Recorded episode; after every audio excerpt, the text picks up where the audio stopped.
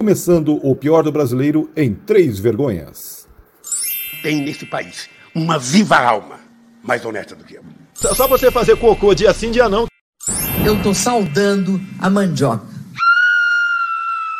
E é desse jeito, é mesmo, é porque é mesmo. Salve, salve, salve, estamos chegando com você mais um podcast O Pior do Brasileiro. Hein? Gostei. Gostou? O pior do brasileiro afundado no novo coronavírus, infelizmente. O que é que vamos fazer? Não podemos fazer muita coisa, mas nós estamos chegando e hoje de volta com ele, a celebridade do nosso podcast. Aquele homem que é amado, aquele homem que é repetido, aquele homem que traz os bordões que nós estamos acostumados a ouvir, Jason Vendramin. Salve, salve, Jason. Olá, Ednei. Vamos por ordem. Olá, Ednei. Olá, Marco. Olá, Jane. Olá, Jason. Olá, Tramujas. E olá você que nos vê pela live do Facebook, YouTube, Twitch, Instagram. Olá você que nos escuta pelas plataformas de podcast. Tão bem, amigos. Tombei, mas levantei. Se eu não tivesse me vacinado, talvez eu estivesse vendo o pior do brasileiro do além. Mas eu tô aqui, tô me recobrando, tô ainda... A indisposição que essa moléstia traz é uma coisa fora de série. Segunda-feira passada era... Eu não trouxe no outro episódio, mas já que o senhor tá abrindo, o senhor convidou, né? Convidei-me fortemente, patroa, inclusive. E segunda-feira passada eu queria participar, mas eu fui... O Covid me passou uma rasteira, que eu fui dormir às 7 da noite e levantei no dia do dia seguinte. Então, estamos aí. Estou vacinado e estou me recuperando. 8º dia hoje, daqui 2 dias a gente está pronto para outra. Só que não. Salve, salve, Marco. Bem-vindo. Salve, salve, meu povo, tranquilo com vocês aí? É isso aí, Geizão, bora lá, levanta a cabeça. O Geizão tá transmitindo do MST, acho, ali, né? Ele tá ali numa região ali da casa que, pelo jeito, foi a única que sobrou depois da chuva, né? Rolou um vendaval pré-Covid, assim, durante as nossas férias, que destelhou o estúdio. Aí agora eles estão reconstruindo tudo. Então espero Entendi. Que vocês não reparem a bagunça. Que fazem, Geizão? Que fazem? Mas, cara, tudo... vai melhorar. A hora mais escura é a que precede o mais lindo alvorecer. Bonito. Olha, poético. Não importa o tamanho do buraco, né, gente? Desde que não tenha terra por cima, né? Tá bom. É bem por aí mesmo. Bem por aí. Deixa sem terra que tá. Quando tiver sem terra, nós estamos lutando. Salve, Jenny! 2º episódio, bem-vinda! Oi, muito obrigada. Não, mais animada, Jenny. Tá muito desanimada. Tem que ser mais animada. Oi, gente. Aê! Tá aqui. Aê! Obrigada. Melhorou um pouco. Assim, nada... Nossa, né? Mas melhorou um pouco. Tudo bem, Jenny? Tudo bem. A senhora não tomou ainda a 3ª dose, por quê? Não era pra espalhar, assim, sabe, pra todo mundo. Não, aqui não. Mas é que eu tava sem o aplicativo do Curitiba, né? Saúde Curitiba. E eu não acompanhei pelas redes sociais da prefeitura, daí eu perdi a data que eu tinha que tomar a 3ª dose.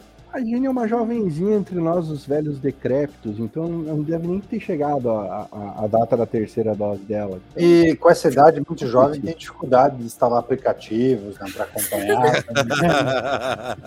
Sim, é difícil. Você sabe que no programa passado eu me surpreendi, achei que a Jane tinha 15 anos e fiquei surpreso que não, diz que tem 22. Olha só, Ednei, senhor Ednei, eu virei piada na família por causa disso, tá? Ah, é? Virei. Não. Bullying, tá patrocinando bullying familiar. Parabéns, Ednei. Eu sou desses. Salve, Tramujas. Olá, Ednei, olá, Gênio, olá, Marco, olá, Jason, seja bem-vindo. Você invadiu e eu tô aqui só na militância, né, de vermelho. Então, alguns coordenam, outros vão pro acampamento de maneira direta. E olá, ouvintes do nosso podcast. Alguns têm que colocar a mão na massa, né, Trump? É isso aí. Senão não tem graça. Bom, Mas é o seguinte, a gente divulgou hoje, é um programa dedicado ao Invasor Americano, que é um documentário de Michael Moore de 2015. Começar aqui rapidão, começar com o Tramujas, que foi o último. Tramujas, qual foi a parte do documentário? Sem entrar em muitos detalhes, nós vamos analisar país por país que ele invadiu, mas qual foi a parte que mais te chamou a atenção? A parte que mais me chamou a atenção é que eu gostaria de ter a vida amorosa e de trabalhador italiano. Gostaria de ter a culinária francesa no meu cardápio desde criancinha. Gostaria de buscar uma parte só, Tramujas? Tudo te chamou a atenção, pô? A educação finlandesa. E se por um acaso eu cometesse um delito, eu gostaria de ser punido como um norueguês. É mais ou menos essa linha que faz bastante sentido para a minha vida dentro do documentário. É, no caso, tudo chamou a atenção do Jason, do Tramujas. Jason, você, qual foi a parte que mais te chamou a atenção? Ah, com certeza a vida amorosa, saudável dos meus antepassados italianos, com certeza. Jenny? Acho que tudo, assim, todo documentário, pra mim, assim, eu fiquei pensando que tudo aquilo é uma mentira, não pode ser tão bom assim, é mentira, ele fez um recorte social, não, o país inteiro não é desse jeito. Eu vou chegar nesse ponto aí, mas vou me guardar, Marco? Também vou pegar depois da sua frente um pouquinho mais desse ponto aí, mas eu acho que é na hora que eles mostram a arrecadação dos impostos entre a França e os Estados Unidos e que 60% dos impostos americanos destinados às Forças Armadas. É, realmente é incrível. A parte que mais me chamou a atenção foi quando o Brasil é citado como um bom exemplo para os americanos na questão da educação pública. Bom, para quem não sabe o que está rolando, O Invasor Americano é um documentário de 2015. Michael Moore, aquele famoso e polêmico cineasta, vai, entre aspas, invadir a Europa atrás de boas ideias para trazer o território americano. Então, ele invade diversos países com diferentes abordagens. Ele começa com a Itália. A Itália, o que é que tem na Itália que não tem nos Estados Unidos? Férias pagas, feriado pago, casamento. Quando o italiano casa, ele tem 8 semanas de folga. 13º salário, que não é algo que tenha nos Estados Unidos, mas tem na Itália. Estresse. Ele chega à conclusão que o estresse, os italianos chegaram à conclusão que o estresse causa muito afastamento do trabalho, que o estresse causa muitos problemas. Então, se você está estressado, você pode ir até um médico e pedir afastamento. Também, a pausa de 2 horas no almoço, e o almoço é feito pelos próprios italianos, que saem da onde trabalham e vão em casa almoçar. Ele conversa com indústrias, que fala que não há conflito entre lucro e as pessoas. Os trabalhadores afirmam que conseguiram aquilo com muito trabalho, eles gostam de trabalhar com pessoas sorrindo, e licença maternidade, algo que não tem nos Estados Unidos, ao contrário. Ele cita 2 países que não têm licença maternidade, Nova Guiné e os 2 países pobres, né? Ele até brinca, né? Exatamente. 2 países que não têm dinheiro, Nova Guiné e Estados Unidos. E próprio Estados Unidos. Então vamos falar sobre isso. Primeira coisa, a gente vai falar sobre o olhar brasileiro. Não estamos nem aí para o olhar americano. Vamos pegar o Invasor Americano e trazer para a realidade brasileira. Primeiro, férias pagas, temos o tal terço de férias, né? Então, ponto para nós. Sim. Feriado pagos também. Inclusive, é uma polêmica. O número de feriados em 2022 é um dos anos de menor número de feriados em dias úteis da história. Casamento de 8 semanas. Aí começamos. Precisa? O casamento, eu confesso a você que na primeira vez que eu assisti, eu lembrei dele falando de 15 dias, né? Pagos, né? Como casamento. E aí tem a questão da licença maternidade, que a gente tem e tal. E ali. Mas eu acho que é uma coisa que, sim, faz sentido, porque o que é legal da cultura e que mostra no documentário por que o italiano E aí o que é bacana, ele mostra dois contextos, uma fábrica de roupas familiar, bem familiar, gestão familiar, os três irmãos tocam a fábrica, que aí tem as 2 horas de almoço que ele sai da fábrica e volta.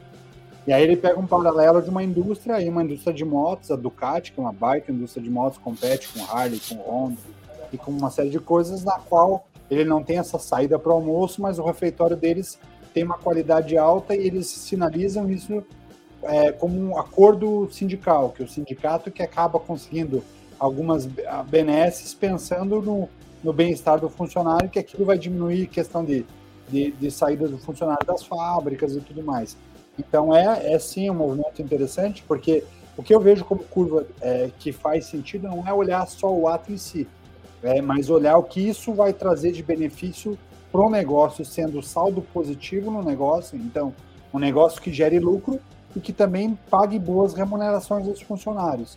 E pelo que relata tanto o CEO e os irmãos que fazem a gestão da indústria de roupas contra o CEO da Ducati, ambos falam que aquilo não fere a lucratividade do negócio. A empresa continua gerando bons lucros e faz com que a empresa continue criando a valorização regional, então as pessoas conseguem fazer o consumo daquela riqueza que elas geram de forma local. Acredito que é um modelo de negócio que faz bastante sentido e mostra um cenário bem positivo. O que é preciso analisar, além do que o Michael Moore buscou, a Itália, ele mostrou duas joias da coroa. Será que boa parte das empresas consegue ter esse equilíbrio baseado em todo esse desenvolvimento e todo esse custo que a empresa gera? Essa é uma boa pergunta, mas que conflita com o modelo que a gente está acostumado a ouvir, que a gente está espelhado no modelo americano. Faz bastante sentido. Aqui a gente vai na contramão, né? Reforma trabalhista tenta retirar um pouco esses benefícios para que haja uma competitividade, para que a empresa consiga lucrar um pouquinho mais, essa coisa toda. Só que há estudos já que falam, você, por exemplo, contrata um funcionário hoje, a mão de obra, a rotatividade de mão de obra pela insatisfação dos funcionários é muito grande, então tudo isso tem que ver. Eu acho que o pensamento que a maioria dos empresários brasileiros tem é muito rasa, eles querem uma coisa muito imediatista, um lucro muito imediato, eles não pensam em uma coisa um pouquinho mais duradoura. Eu tenho curiosidade de saber como é que funciona a justiça do trabalho italiana, se é mais ou menos o mesmo esquema que aqui, se não é. Porque assim, na teoria é lindo, até o Brasil na teoria seria lindo, não fossem os contratos leoninos de trabalho, né? Antigamente, eu confesso que nos dias de hoje parece que o direito do trabalho mudou, mas antigamente o empregador não tinha vez no ministério, você foi chamado no ministério, sim, você vai ter que pagar, não importa o quanto, normalmente vai ser muito, mas você vai ter que pagar. Então, eu tenho essa curiosidade, é lindo, maravilhoso do jeito que o Michael Moore mostrou na Itália, mas eu gostaria muito de saber como funciona a justiça do trabalho de lá. Hoje, só para entrar um pouquinho nesse assunto, a gente já discutiu isso, a gente já sentamos para conversar com algumas cervejas, às vezes em quando, em churrascos, né? Também você tem que lembrar o seguinte, que muitas das vezes, que nem o antigamente, que a gente está falando da justiça do trabalho, por maus profissionais que você tinha como um bom contador, um bom advogado, que sempre deixava de recolher algo, né? Sempre deixava uma coisinha escapar ali para frente, e daí quando a conta vinha, é claro que o advogado da solicitante vai acabar colocando tudo e mais um pouco ali no meio. Mas sabe que, assim, isso eu já vi. Como é que acontece? O empregado pede a conta ou é mandado embora e não recebe e tal. Chega lá para o advogado trabalhista e fala, olha, eu quero entrar contra a empresa que eu estava trabalhando. O advogado não pergunta para ele nem o que é. Ele já tem lá a ficha pronta dizendo... pedindo todos os impropérios do mundo justamente para chegar nesse ponto que você falou. Se a empresa deixou de recolher alguma coisa, é lá que ela vai acabar pagando. Então não é a justiça do trabalho não funciona assim, tipo, direcionado. É isso que eu estou pleiteando. Eles pegam tudo que é possível pleitear para contar com a sorte e o azar de quem não recolheu. Acho que agora deu uma mudada isso por conta da sucumbência. O Marco pode falar melhor que a gente, né? A justiça no Brasil, a gente fica correndo atrás do rabo, né? Porque é assim, a justiça vai lá e determina algo. Sempre tem algum espertinho que vai conseguir dar a volta para fazer alguma coisa para ganhar, para ter algum benefício em cima de uma brecha, né? Posso dizer assim. Então, a gente veja bem, o Brasil, nós temos cartórios aqui, né? Tipo, tem uma francesa que uma vez escreveu, né? Tipo assim, as coisas esdrúxulas no Brasil. Lá no Brasil, o único lugar que você tem que provar que você é você mesmo, né? Você tem que ir num lugar para você provar que você é você mesmo. Tem que ter um documento assinado por outra pessoa dizendo que você é você. Isso mesmo. Então, tipo assim, no Brasil, a justiça lá corre atrás do rabo, né? Sempre o brasileiro tem um jeitinho para ganhar em cima de alguma coisa. E aí nós vamos formando essa bola de neve aí que a gente tem, que a justiça trabalho. Mas você olha, geralmente, quando acontece, e essa questão de justiça do trabalho também tem os dois pesos, né? Tem a questão do esterçar a corda tanto da empresa que faz a coisa certa e acaba sendo punida, mas também tem muita empresa que explora, e já não é de hoje que a gente vê muitos casos de trabalho escravo, de empresa que acaba combinando e não pagando os direitos. Então, tem a questão de ter muito para um lado e muito para o outro, e aí você esterça uma corda que, na hora que estoura, vai sempre estourar para o lado mais fraco. Então, quando você olha o modelo da Itália, óbvio, a gente tem que aprofundar, mas do que o Michael Moore fala e mostra no documentário, é olhar a partir dali dos splashes das empresas que ele enxerga como modelo, como que funcionam esses acordos para que não precise arrolar tanto esses processos judiciais, né? Para que a coisa caminhe de maneira mais organizada e que seja algo que seja saudável, né? Que torne o processo algo mais saudável. E daí também voltamos, né, Tramuja? Tipo assim, numa coisa que é abominada aqui do Brasil e que foi de uns tempos para cá, no final da era PT, bem dizia aí, que são os sindicatos, né? Sim. Então, as pessoas não enxergam o sindicato como ele deveria enxergar, como é lá na Itália, eles... Né, mas os sindicatos se portam como eles deviam se portar? Aí é exatamente o que eu ia falar. O sindicato não se dá um respeito para ser enxergado do jeito que deveria. Jesus, eu já fui bem crítico em relação ao sindicato, e bem crítico, mais ou menos parecido como era a minha crítica em relação ao STF. Até que eu fui obrigado a estudar, entender exatamente qual era o papel do STF e aonde ele deveria ser. Não exatamente isso. Estou dizendo que talvez seja ignorância nossa como cidadão de não entender as diretrizes e os papéis, né? Quando a gente é levado a fazer a decisão baseada em parte do processo ou parte de algum ato, alguma informação, você não busca, de fato, qual é o entregável de cada função.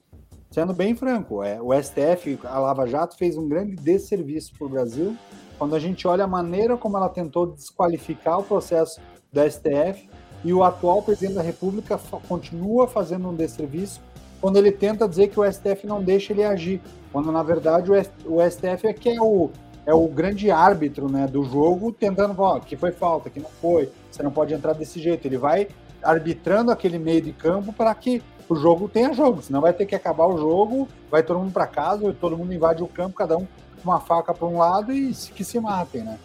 E o sindicato, na minha opinião, é um pouco disso, assim, eles pegam exemplos de sindicato ou de pessoas corruptas dentro de um sindicato para espelhar como se todo mercado ou todo sindicato fizesse o movimento errado. E aí você começa a ter uma atitude meio que contrária ao mesmo sem olhar o todo. E eu falo isso porque há alguns anos eu comecei a observar alguns sindicatos, principalmente de transporte, porque tinham algumas empresas que eu assessorava que usavam e que trabalhavam com esse perfil de sindicato. Cara, aquele sindicato, se olhasse o que os trabalhadores pagavam e o quanto eles conquistavam de benesses para uma cadeia de profissionais que tinham pouco benefício, é incrível. Os caras conseguiram até montar consultórios dentro do sindicato para filtrar o atendimento daquele colaborador, para que ele não perdesse tempo em fila, por exemplo, para otimizar o processo de saúde. Então, tem sindicatos que funcionam, assim como tem sindicatos que não funcionam. E na minha leitura hoje, eu acredito que a maioria até funciona da forma como deveria. Talvez o que precise é ter uma revisão histórica nossa, assim, de entendimento qual que é o papel de cada um deles, de que forma a gente pode corrigir a atuação para que isso seja saudável. E tem uma visão crítica do quando a mídia denuncia, se de fato aquela denúncia faz parte do escopo global, se realmente é só corrupção, ou se ele está denunciando porque está, em alguma forma, ferindo ou está pisando em alguma coisa que aquele veículo, ou aquela mídia, ou aquele jornalista enxerga como correta, porque ele em si está sendo beneficiado. Agora tem a questão dos sindicatos aí, Marco, Jenny. A Jenny tá louca para falar ali, vocês estão vendo. Oh, né? Desculpa, Jenny, eu que coordino você.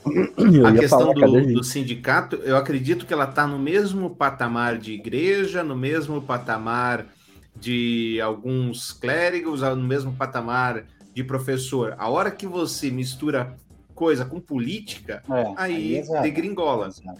Né? Porque você tem uma questão de que o sindicato é importante, inclusive do documentário ele cita lá de 1886, a revolta de Chicago, etc., que morreu um monte de gente, piriri. Por que perde a força? Porque ele perde a credibilidade a partir do momento que entra para a política. E a hora que você mistura alhos com bugalhos, é diferente. E se você pega os Estados Unidos, o sindicato dá dinheiro para partido. É isso aí. Não é essa a questão. Só que o sindicato não lança ele, presidente do sindicato, candidato. É contra a maioria dos estatutos. Fala, Marco. Mas o sindicato aqui é que nem reunião de síndico, reunião de prédio. Não tem participação. Se você não participar, como é que você vai exigir alguma coisa? É isso aí. Então, o que você vê, a diferença lá da Itália, né, voltando para o documentário, é que você vê que eles são participativos dentro do sindicato. Eles dão ideia, eles conferem, eles vão nas reuniões, né, eles votam. Né, e a parte legal, Marco, do que você está reforçando, que aí fala da Itália, mas talvez onde me chama mais atenção, até pelo perfil da população, é na Alemanha.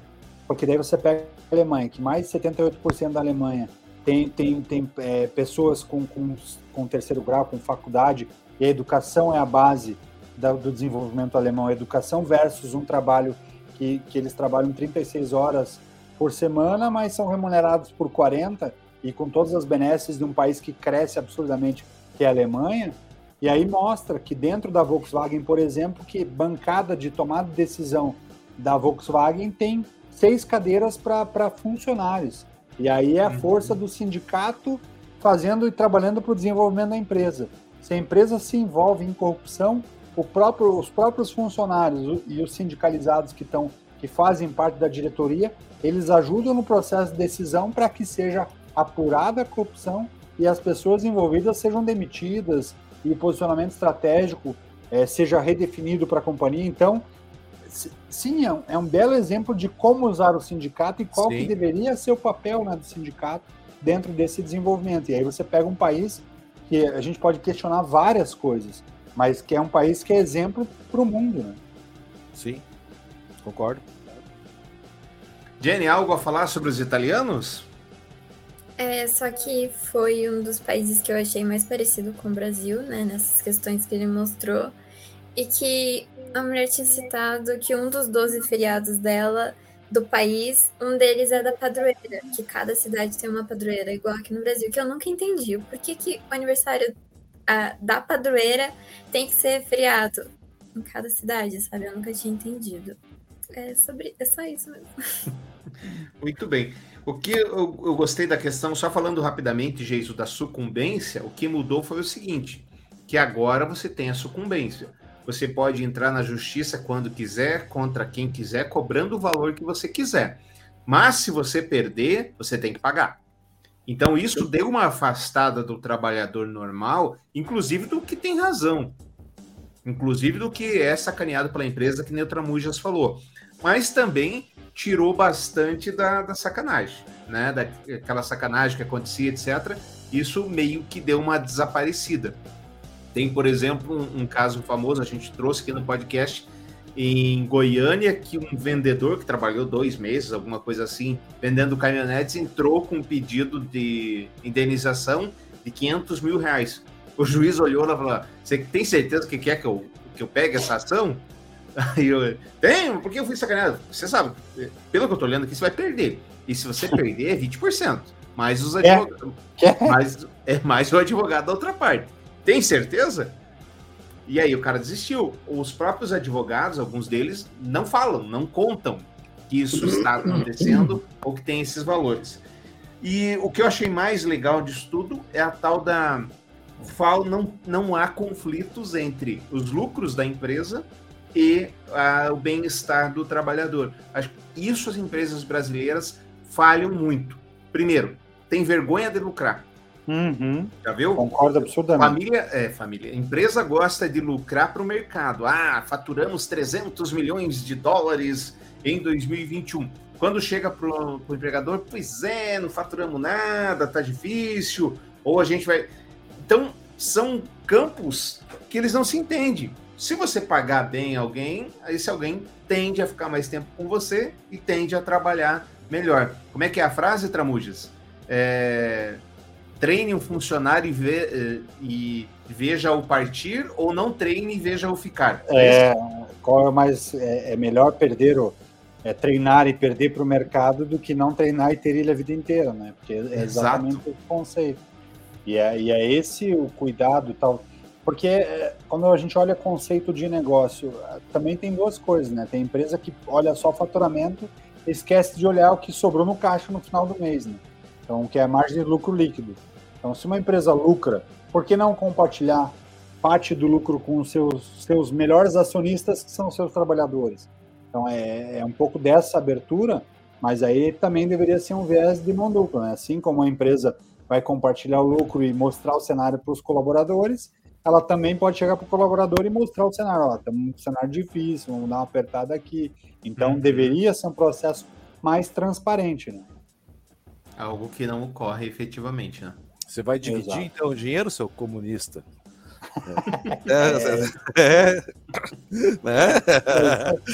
Ok, esse mês faltou, né, dinheiro, devolve. Agora eu vou ter que completar com Milão aqui para a gente fechar a conta do mês. Muito bem, vamos para a França. Itália, fechamos então? Fechamos. Vamos para a França, os franceses.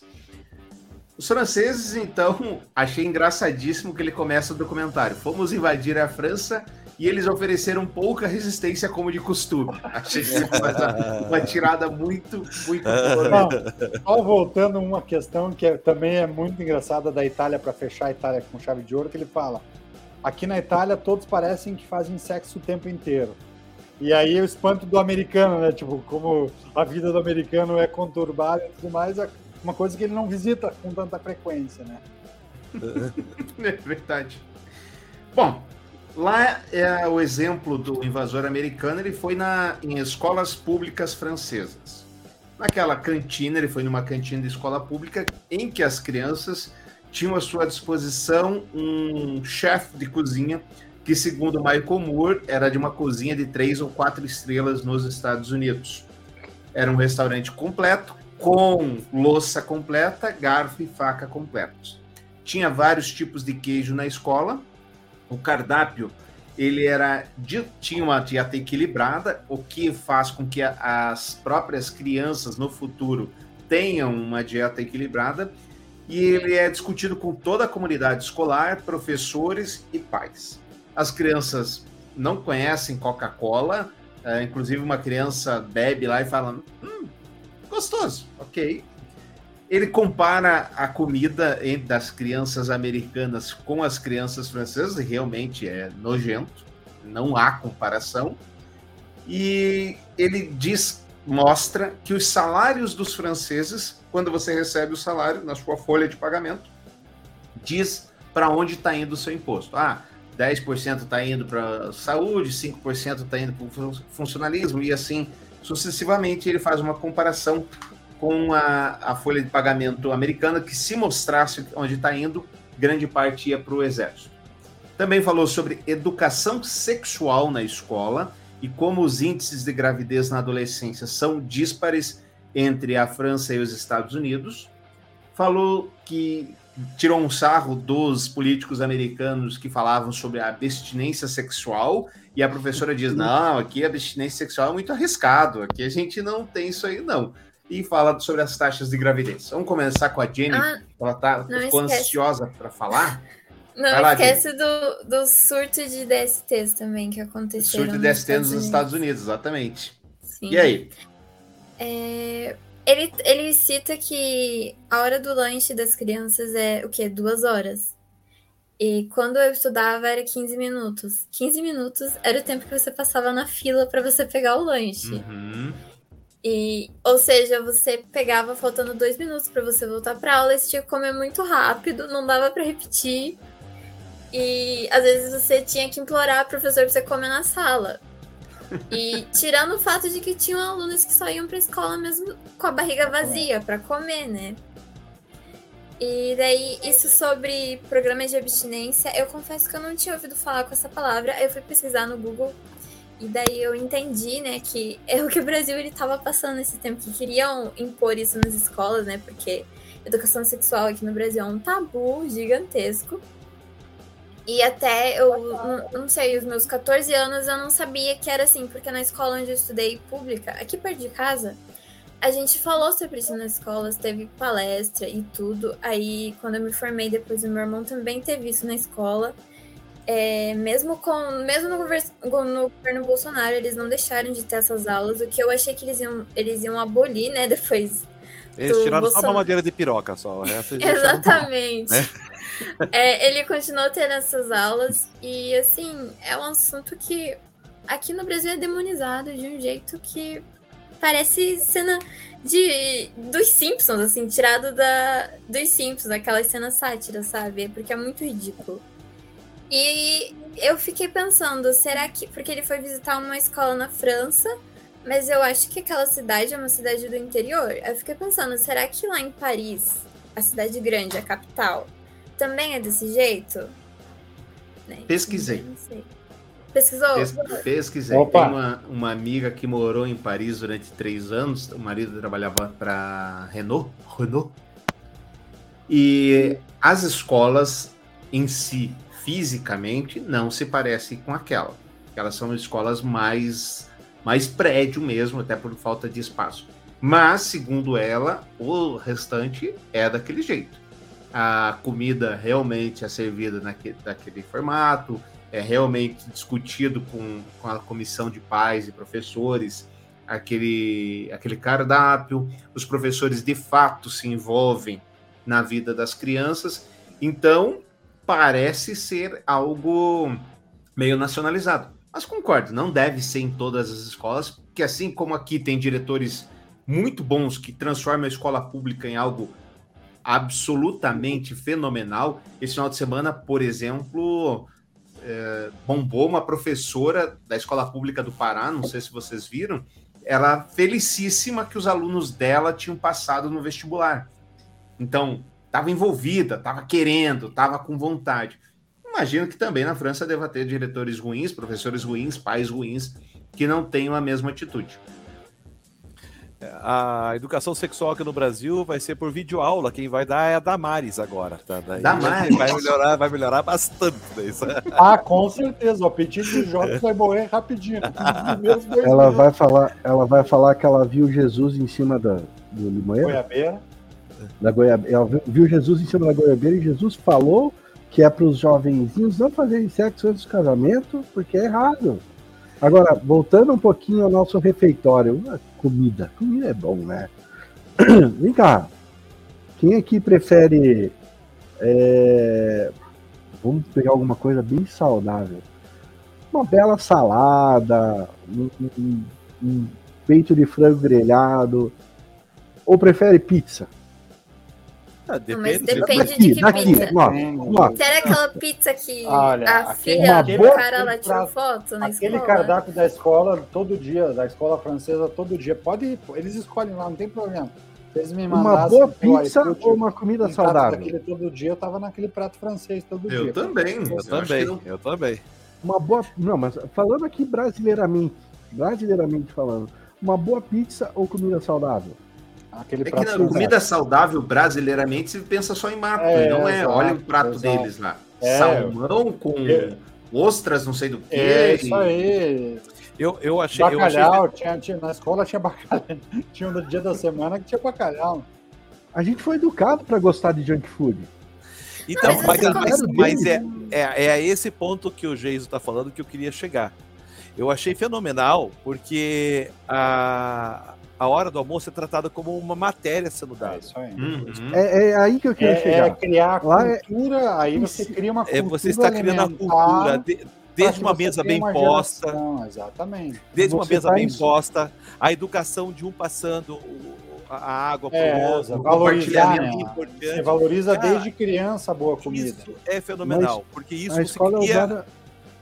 Se cria aquelas crianças para o resto da vida estarem agindo assim, dessa forma, e isso eu acho que foi a melhor jogada que tem para explicar, foi que ela é tratada como uma matéria mesmo. Exato, é aí que eu queria chegar. Exato. A escola é usada para instruir o ser humano desde cedo em todos os aspectos, inclusive na hora de comer. E ali... a gente aqui da nossa geração, né, os 40 para cima, a gente ia para a escola, tinha lá a cantina. Hoje em dia parece que é... Eu estou excluindo a gente. Tinha a cantina que parece que hoje em dia mudou. Você ia lá na cantina, tinha uma cantina que tinha risoles, aquele risoles gorduroso. Você tinha aquela coxinha pingando. Você tinha aquele pedaço de pizza, Deus o livre. Refrigerante a dar com pau. Hoje em dia parece que não pode mais salgado frito, tem um suquinho natural. Então a gente foi educado dessa maneira esdrúxula para consumir esse tipo de alimento, ao contrário do que acontece lá. E, assim, não tem nem como dizer que lá está errado e que está certo. Não dá. Mas é que tem uma pequena diferença. Discordo. Aqui. Olhando, eu também discordo. Uma pequena diferença. Começa pela grade de tempo na escola. O francês ali, ele pega um trecho de almoço. A gente está comparando o almoço com o lanche. Então já são padrões e perímetros diferentes do que você recebe da escola. Num segundo momento, quando você fala do francês que ele leva o almoço, e aí leva o almoço a sério, até porque o almoço faz parte da cultura francesa. A França, ela se orgulha de ter uma das melhores gastronomias do mundo, ela é referência, então ela leva isso na essência da base, porque é o que o Marco falou, vai criar a essência para depois aquela pequena geração lá na frente virar mercado consumidor. Então, ele torce o nariz. E aqui no nosso caso, na escola tradicional que nós aqui estudamos, excluindo a gente, até pelo ciclo, pelo período, a gente fazia lanche na escola e realmente era um lanche ruim, mas eu não tive essa cultura em casa de uma comida ruim em almoço. Era uma comida... Era um almoço com cuidado, comida saudável. Era um almoço brasileiro, não era uma comida saudável, mas era um almoço brasileiro. Agora, essa requintada da cultura francesa é que dá a vontade de estar lá, né? É que assim, vamos colocar a França como um primeiro mundo mesmo, como lição, e a gente como um submundo, né? Aqui. Mas assim, o que a gente já não tem é um refeitório, por exemplo. Exato. Né? Porque nas escolas estaduais, eu lembro que eu comia com aquela canequinha da Fundepar, que antes de ser aquela canequinha da Fundepar, era o que tivesse lá. Era o copo de requeijão que davam, era um prato quebrado que davam. Aí depois foram lá e colocaram os pratinhos da Fundepar, azulzinha, canequinha da Fundepar. Você tomava aquela sopa ducha Lorenzetti, que era só um banho de água quente, né? Tipo, você não tinha nada lá dentro direito. Mas você não tinha um lugar para você sentar, para você conversar com os amigos, ou ter aquele momento de você. Então, todo mundo tem que sentar, não vai comer, senta do mesmo jeito. Né? É 15 minutos para comer, depois está liberado para brincar. Né? Não, você tinha que pegar aquela canequinha, achar um lugar no pátio lá, sentar. E isso ainda quando você não era tirado sarro, né? Tipo assim, as pessoas já faziam bullying com você.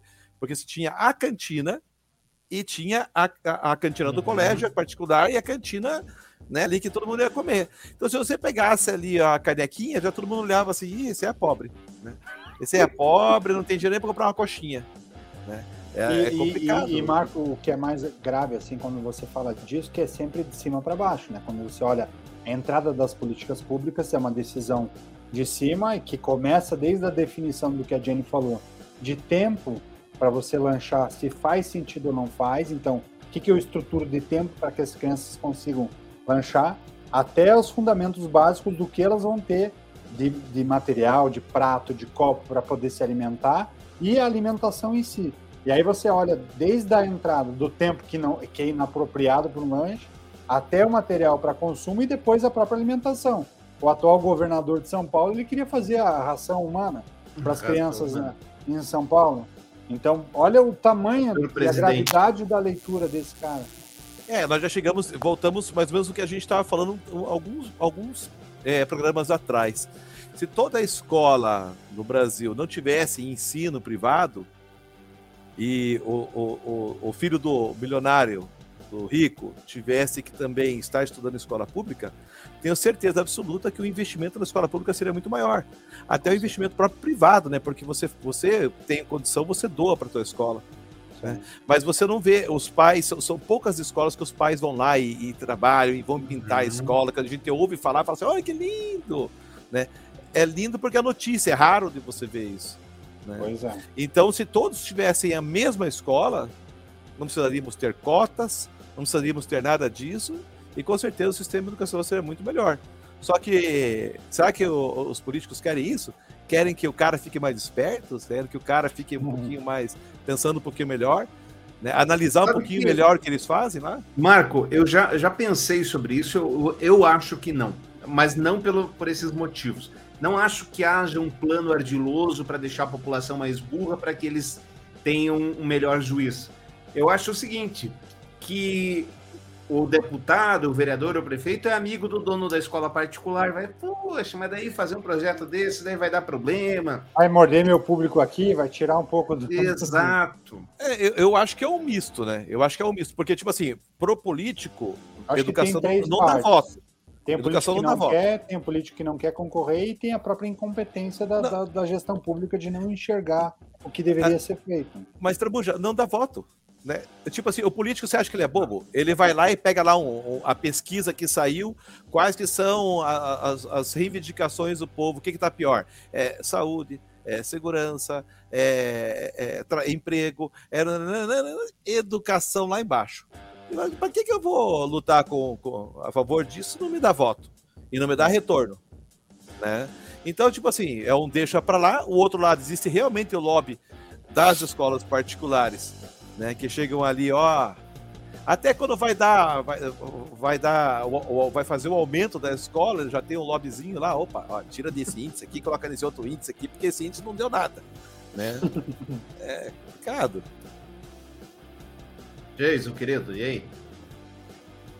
E aí que concordo plenamente com os dois aqui. Gente, eu posso, assim, falar um pouco bem do Brasil? Que nem estudo está perdido. Claro. Queremos ouvir. Eu acho que tá estranho. Tem alguma coisa estranha. Vamos tentar, vai.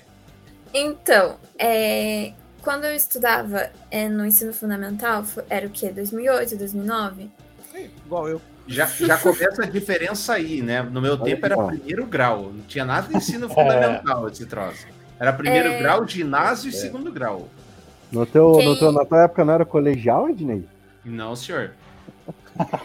Então, quem distribuía os lanches, a merenda para as crianças era o grupo Isotolândia. Até fui pesquisar que eles continuam atuando aqui no Paraná. E era a coisa mais bonitinha e saudável que tinha. Era os lanchinhos, assim, saquinhos separados para as crianças. E elas, antes de saírem pro recreio, primeiro elas ficavam... Eu não lembro o tempo que era, mas elas ficavam nas salas, lanchando. Você lanchava com todo mundo, depois você saía. E eram coisas saudáveis, não chiquitosas, assim, porcelana, garfo, talher, essas coisas assim, igual na França. Mas era tudo separadinho, bonitinho e saudável. Tanto que eu lembro que eu comecei a consumir leite por conta da Isotolândia, por causa dos sucrilhos que vinha com leite, e um pãozinho de beterraba. Eu nunca tinha comido antes, eu comecei a comer por conta da Isotolândia. E daí um segundo exemplo, que eu já estudei em colégio integral público, lá em Santa Felicidade. E tinha, aí eu almoçava lá e era bem parecido com o da França. Claro, era o prato de metal, a bandeja de metal, não era porcelana, não era nada de vidro. mas todo mundo se juntava na cantina para poder comer. Parecido com o que eles mostram nos filmes norte-americanos, sabe? Uhum. Era daquele jeito. E daí todo mundo compartilhava fruta. É, você ia lá pro coleguinha pegar suquinho, essas coisas, sabe? Legal. E legal. Agora do colegial, que é a mais recente, eu me formei o quê? 2017? Foi ontem, no caso? Isso. E eu tinha almoço, eu estudava de manhã e eles davam de vez pão, essas coisas. Era arroz, feijão, às vezes arroz, macarrão, feijão com macarrão. Era comida assim, pra sustentar mesmo, sabe? Uhum. E daí o tempo era mais curto, né? Os 15 minutos, você passava 14 minutos na fila, mas assim, todo mundo comia, sabe? E daí esse era a própria escola que preparava. E daí uma coisa sobre a Isotolândia, os pais recebiam o cardápio do mês, assim, sabe? Pra cada criança. Mas olha só, aí você tá vindo ao encontro do que eu falei, que são situações que dependem muito da administração. Que bom que você tem essa experiência. Quando eu estudei, por exemplo, também era... Quem fazia a comida eram as tias da escola e elas vinham com um bandejão enorme e traziam na mesa pra você. Você também comia lá na mesa, você pegava ou não. Também tinha o absurdo da cantina para quem tem dinheiro. Olha, a escola pública, que deveria ser um local de inclusão, acaba excluindo as pessoas, porque aí a pessoa fala assim, não quero a caneca com essa sopa aí, não quero. Aí ia lá na cantina, comprava. Então era muito comum esse tipo de coisa. Que bom que existem bons exemplos, como, por exemplo, esse da Isotolândia. Eu lembro muito claramente que quando mudou o prefeito em Mandirituba, salve Colégio Joaquim de Oliveira Franco, a novidade foi que tinha salada de fruta na sexta-feira. E foi uma super novidade. Pô, que legal, salada de fruta na sexta-feira. Na segunda era aquela sopa horrorosa. Na terça era um macarrão com a carne moída daquela... Uma polenta horrível.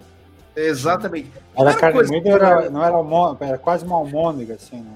A gente tinha bolinho de soja, né? Tinha bolinho de soja que, na hora que a gente estava voltando do recreio, que fazia a formação de volta, tinha guerra de bolinho, velho. Os caras jogavam aquele bolinho de um lado pro outro, do lado pro outro. Você falou, salve aí, escola estadual, professor Brandão, que entra burro e sai ladrão, né? Tipo assim, é aquele negócio de jogar o bolinho de um lado pro outro. As opiniões desse podcast não refletem. Então era muito isso, sabe? Não é que não era preparado com carinho, não era, era preparado, as tias, era o que tinha e era o que acontecia. Com relação à educação sexual, nunca vi, jamais cheirei, nunca vi mais gordo. Vocês tiveram na escola? A Jenny falou que teve, né? Uhum, você sim. Teve, Marco? Não. Você teve, Tramujas? Eu tive, estudei em colégio de padre, Nossa Senhora Medianeira, e tinha educação sexual no colégio de padre justamente para trabalhar o preventivo, né? Saber o máximo que eu tive, né? O máximo que eu lembro foi aquela propaganda, lembra da propaganda da Servopa? Que era duas criancinhas olhando, a menina olhando a calcinha e o menino olhando... Então, o máximo que eu cheguei perto da educação sexual na minha época era essa propaganda da Servopa. Você, Geiso, teve educação sexual? Estudei em colégio de freira e se minha memória não me trai, eu tive apenas uma aula de educação sexual ministrado pela freira mais idosa do colégio, saudosa irmã Miriam. E falou uma vez só que o sexo era uma coisa linda, mas não era para fazer antes de casar. Muito bem. E é engraçadíssimo isso, porque a maneira lúdica com que a mulher fala, né, a professora do documentário fala, olha, eu sei que vocês vão fazer, mas pense o seguinte, uma vez só, a primeira vez é assim, tem que ser maravilhoso, escolham direitinho, amor, blá, blá, blá, blá, e os métodos contraceptivos são esses. Precisão sua. Ponto. E também é vale lembrar que a educação sexual ela também ensina para as crianças que aquilo que a pessoa está fazendo nela é errado. Sabe, se tem uma pessoa te tocando abuso, em certo lugar, isso é errado, você tem que falar com alguém, sabe? Então, muito importante. Isso é super importante, e aí é engraçado, porque muitas pessoas imaginam que se você não falar do assunto, o problema não acontece. Para os dois lados, seja para o abuso sexual, seja para a questão da pessoa não se preparar também para uma gravidez na adolescência. Então, quando você enfrenta o tema de frente e trata a temática de maneira correta, inserindo, claro, conceitos que são importantes, como o relacionamento com o amor, não se levar pelo impulso de maneira direta e tal, faz com que exista uma preparação melhor, né, para o jovem e do adolescente. Eu vi isso no Medianeira, que era um colégio de padre, era um trato diferente, até porque na minha época começou a surgir muitas adolescentes grávidas mesmo num colégio particular, e aí começou a ser um problema, e a escola resolveu, inclusive, antecipar a educação sexual a partir da quinta, sexta série, para que criasse uma preocupação e a prevenção maior entre as crianças e os pais. Bom, terminando da França, quero pegar um gancho do que o Jason falou, que é, nós fomos ensinados a comer junk food. Foi isso que você falou, né, Jason? Olha a nossa culpa, a culpa dos nossos pais no nosso caso, mas a nossa culpa enquanto pais, do que a gente está dando para os filhos comerem, né? O McDonald's, o Burger King, o Subway, põe aí uma pizza aí que tá beleza, e etc. Sem o menor pudor. Continuando a educação, o seu Michael Moore foi para a Finlândia. E aqui, meu amigo, não casou nada com o Brasil. Mas nada. Aliás, não casou nada, eu acho que com país nenhum do mundo. Mas os números deles mostram que eles são a melhor educação do mundo. Como contestar a educação?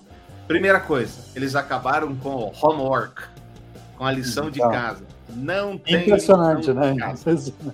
Impressionante. Não tem lição de casa. As crianças, segundo eles, precisam ser crianças no tempo livre. Inclusive, ele perguntou, mas se a criança quiser subir na árvore, ela sobe na árvore. Ela pode cair? Pode, mas enquanto isso ela vai aprender tipos de insetos que vivem em árvore, tipos de folhas, como é que é uma árvore, etc. As aulas, 20 horas semanais, com a pausa para o lanche. Uma coisa que eu concordo muito, eles acabaram com os exames nacionais, porque a escola não é sobre exames, mas é sobre você aprender. E depois que eles acabaram com os exames nacionais, as crianças ficaram menos tensas e conseguiram aprender mais. A escola particular é proibida, e aqui voltando ao assunto que a gente falou, e os ensinamentos básicos para eles são independência, liberdade e felicidade. Começando comigo, dessa vez, que eu não comecei nenhuma ainda, zero chances disso dar certo no Brasil. Primeiro, os pais brasileiros trabalham pelo menos 3 vezes mais do que os pais finlandeses. Então, a chance de você deixar a criança na escola 4 horas e ter que ir buscar, ter que levar e ter alguém para cuidar dela, é nenhuma.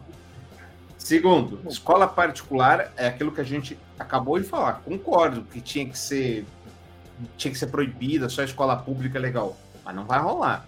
E não vai rolar, na minha opinião, por conta dos políticos que temos. Lá, a escola particular é proibida cobrar. Ela pode existir desde que ela não cobre, né? Desde que ela não cobre, porque daí não é particular. Não faz sentido. Exatamente. Jason, comece. Quem dera se tudo que o Michael Moore pegou de tudo quanto é país, a gente pudesse juntar num território. Por que não podemos? Não dá, cara, não dá. Cada país tem sua peculiaridade, cada país tem sua cultura, cada país tem seu jeito de ser.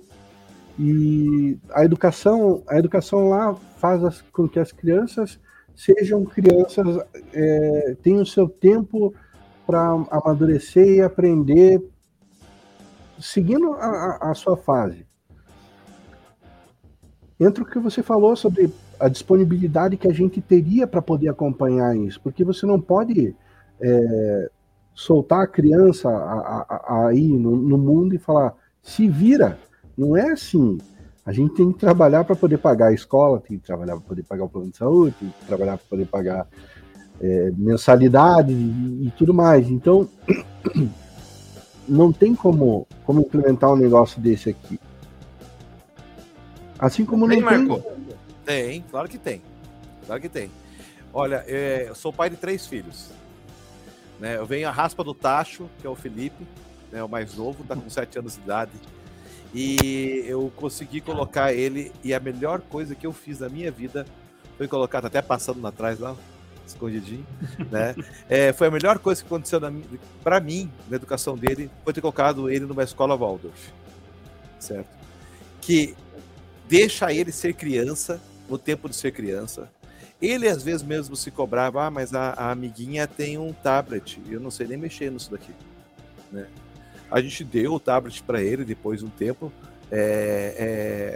e ele vai, é um processo evolutivo, certo? Ele não tem que aprender a ler, a escrever, a se alfabetizar na hora que a escola quer, não, é um processo evolutivo da própria criança, tem que respeitar.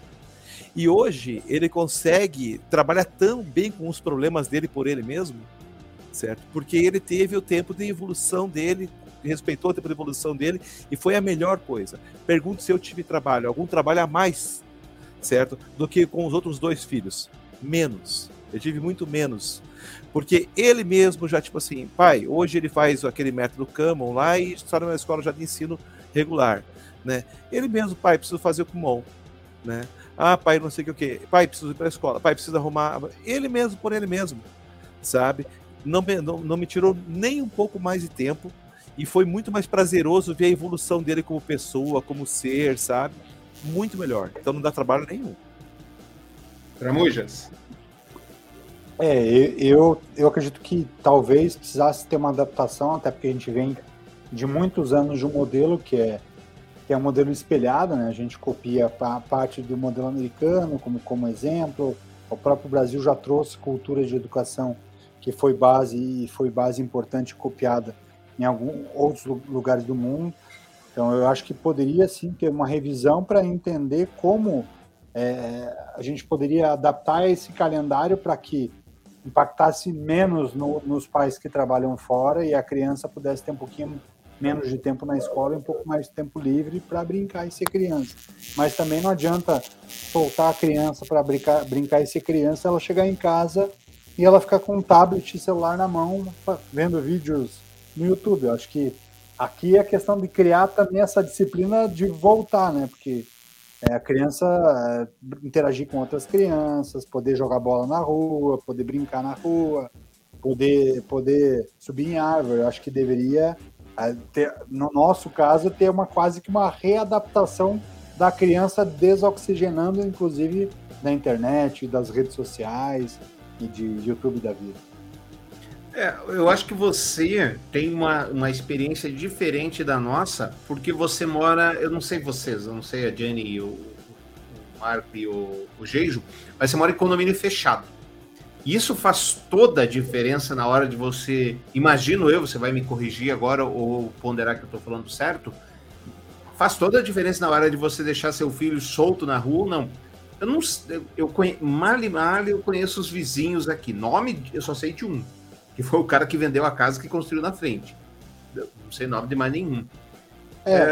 Os filhos não saem nas ruas. Eu não vejo crianças aqui no meu bairro, por exemplo, e nem é um bairro de criminalidade alta, etc.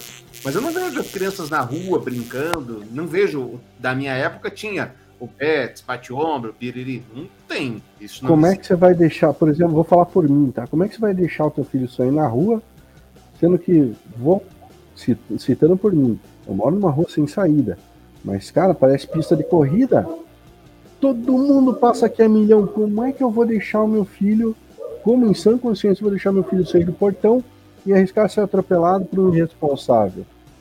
Não tem, não, hoje em dia, tem mais isso.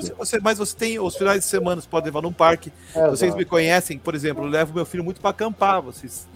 Né, vocês sabem que eu levo muito para acampar, levo para velejar, levo para fazer essas coisas com contato com a natureza. Acho que a gente acaba estimulando, porque o que eu vejo é realmente condomínio fechado traz um pouco mais de liberdade para a criança, mas você solta e ao mesmo tempo eu lembro que quando eu tinha essa possibilidade de morar assim quando adolescente, no nosso tempo a quadra era hiper disputada.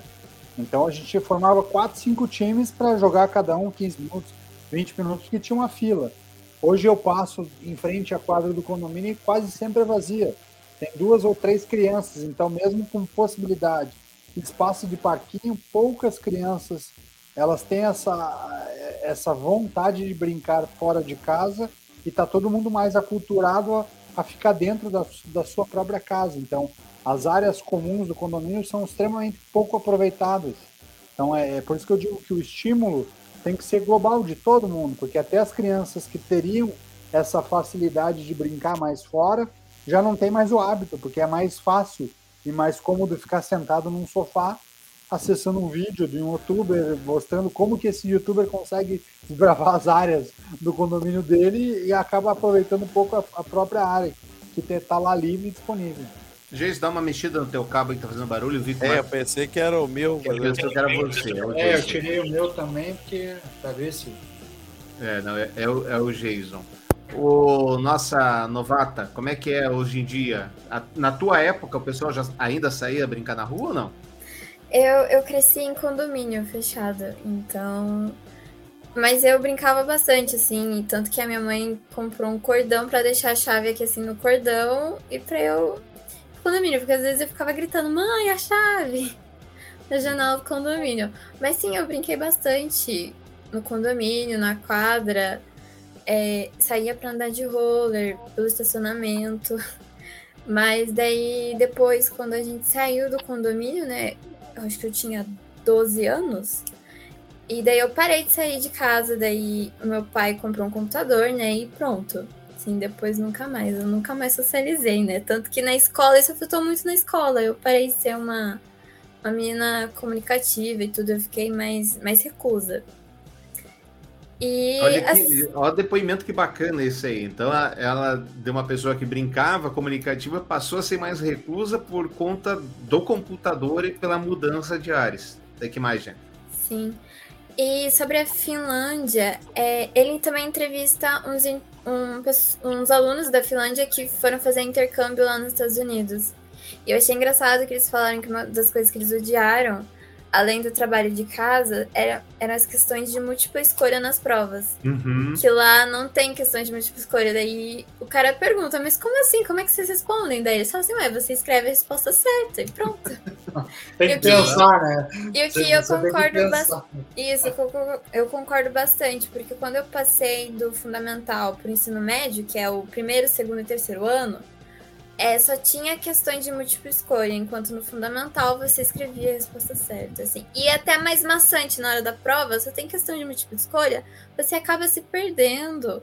E você vai no chute mesmo, assim. Tem até vídeo no YouTube, tutorial de como chutar questões de múltipla escolha. E funcionam, tá? O mais absurdo nas questões de múltipla escolha é que a resposta certa é nenhuma das anteriores. É ridículo isso, porque não tem a resposta certa. Ele pergunta e você não sabe a resposta certa. Agora, fazendo uma provocação, Jason, a você, e talvez aqui ao Marco também, é muito da cultura, porque você pega os Estados Unidos, eles têm um número de acidentes tão grande quanto o do brasileiro. O número de assassinatos maior, mas de crianças menor. Número de assassinatos menor, mas de criança maior. E você vê as crianças andando com total liberdade. Elas pegam o metrô, vão para a escola a partir dos 6, 7 anos já sozinhas, a pé, pegam ônibus, vão de bicicleta, etc. Não é um pouco da cultura da gente achar que todo mundo vai... E acontece, vai acontecer, caca. Tem gente ruim no mundo. Mas não é um pouco da cultura da gente achar que vai botar o pé para fora, vai morrer? Da cultura e do meio que a gente está inserido. Eu acho que o país que a gente vive... O que você falou sobre conhecer só um vizinho, ele também é culpa nossa, sabe? Claro. De não socializar, de não conhecer o entorno, não conhecer as pessoas do entorno. Como é que você vai poder confiar o teu bem mais precioso, que é o teu filho, tua filha, para esse mundo sem saber o que ele, quem é que vai poder chegar até ele, quem é que vai poder influenciar ou tá junto. Então, cultural e do meio também, eu acho. Esse negócio de conhecer o vizinho, lembrando que a gente tá numa bolha, né? A gente tá em Curitiba, né? Então, aqui isso acontece muito mais. Eu morei, por exemplo, em outros lugares, né? E no Rio de Janeiro, os caras fechavam a rua do condomínio na terça-feira para fazer churrasco pra rua inteira. sabe? De vez em quando eu tinha que chegar em casa meio escondido, falar pra minha esposa, vamos chegar quietinho, os vizinhos não bater aqui, entendeu? Porque hoje não tô afim de conversar com ninguém. Não dava outro, entrava, o vizinho já vinha lá, ô vizinho, não tem a peça de carne aí, traz aí, vamos comprar aquilo, comer um negocinho. É, lá todo mundo se conhecia, então tem que lembrar que a gente está falando de Curitiba, né? Agora, em questão de você deixar o teu filho ir, pegar um ônibus para ele ir e tal, tudo, com essa idade, de forma alguma no Brasil a gente consegue fazer isso, né? Acho que ninguém em sã consciência vai pegar o filho e vai colocar ali para, ó, pega essa linha aqui e para lá na frente do colégio, lá desce, lá, não vai. Certo? Não vai. Acho Deixa ninguém... eu pedir desculpa pro Jason, porque é o cabo do Marco. Jason, perdão. É o meu cabo? É o cabo do Marco. Ele ligou o microfone aí e começou a tremer tudo. Quer ver? Eu vou mutar o Marco aqui e aí já vai ficar. Quer ver? Atenção. Não, não é não. Não é não. Deixa eu ver se é o Jason. Atenção, momento de expectativa. É o Jason! É o Jason. Mutei o Jason, as coisas funcionaram. Olha lá, ó. Deus, mutei e voltou o barulho.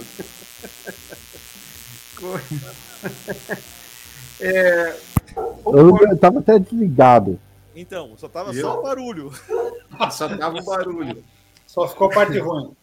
Então, exatamente. Mas é porque ou é o barulho ou é o cachorro latindo. O Gambo? Melhor é o cachorro do vizinho. É o cachorro, é sempre do vizinho, né, Geis? O teu cachorro tá limpo sempre. Quando o Gambo latir, vocês vão ver que é um latido mais másculo. Tá. Cachorro do vizinho. Gambo já é mais um. Ó, esse é o Gambo. Na biografia do Schwarzenegger, que eu recomendo muito, esse é muito boa. Oi? Esse foi o Suzette aqui. Esse tá. A biografia do Schwarzenegger, que eu recomendo, é muito boa. Ele conta quando ele veio da Áustria, Alemanha, lá para os Estados Unidos. E aí foi morar, ele fazia fisiculturismo, não é isso? É, né? Isso. É, ele fazia fisiculturismo e ele morava com 3 outros fisiculturistas que também vieram da Europa com ele. E um americano. De repente, estava se mudando o vizinho e ele falou, vamos lá, pessoal, vamos lá. E o Schwarzenegger não entendeu nada. O cara pegou, foi lá na cozinha, pegou um negócio e foi até o vizinho. Mas o que você está fazendo? Ele falou, vamos ver se o cara precisa de ajuda para a mudança, vamos dar boas-vindas para ele, vamos levar aqui uma coisinha que ele não tem tempo de cozinhar. E aí o Schwarzenegger fala, credo, pra que isso? E ele conta como ele se sentiu idiota por não pensar nisso antes. Fala, cara, por que eu não fazia isso na Áustria? Por que eu nunca pensei em ajudar? Você olha o cara fazendo mudança, você... Ah, putz, mais um se mudando, vai fazer uma barulheira aqui. Você não se propõe a ir lá ajudar, não vai se apresentar. O cara tá chegando ali, então de repente você pode fazer uma nova amizade. Mas não é costume do brasileiro fazer isso. De repente, fica aí uma mudança. Vamos lá. Finlândia era isso, pessoas queridas? Era, né? Fechamos?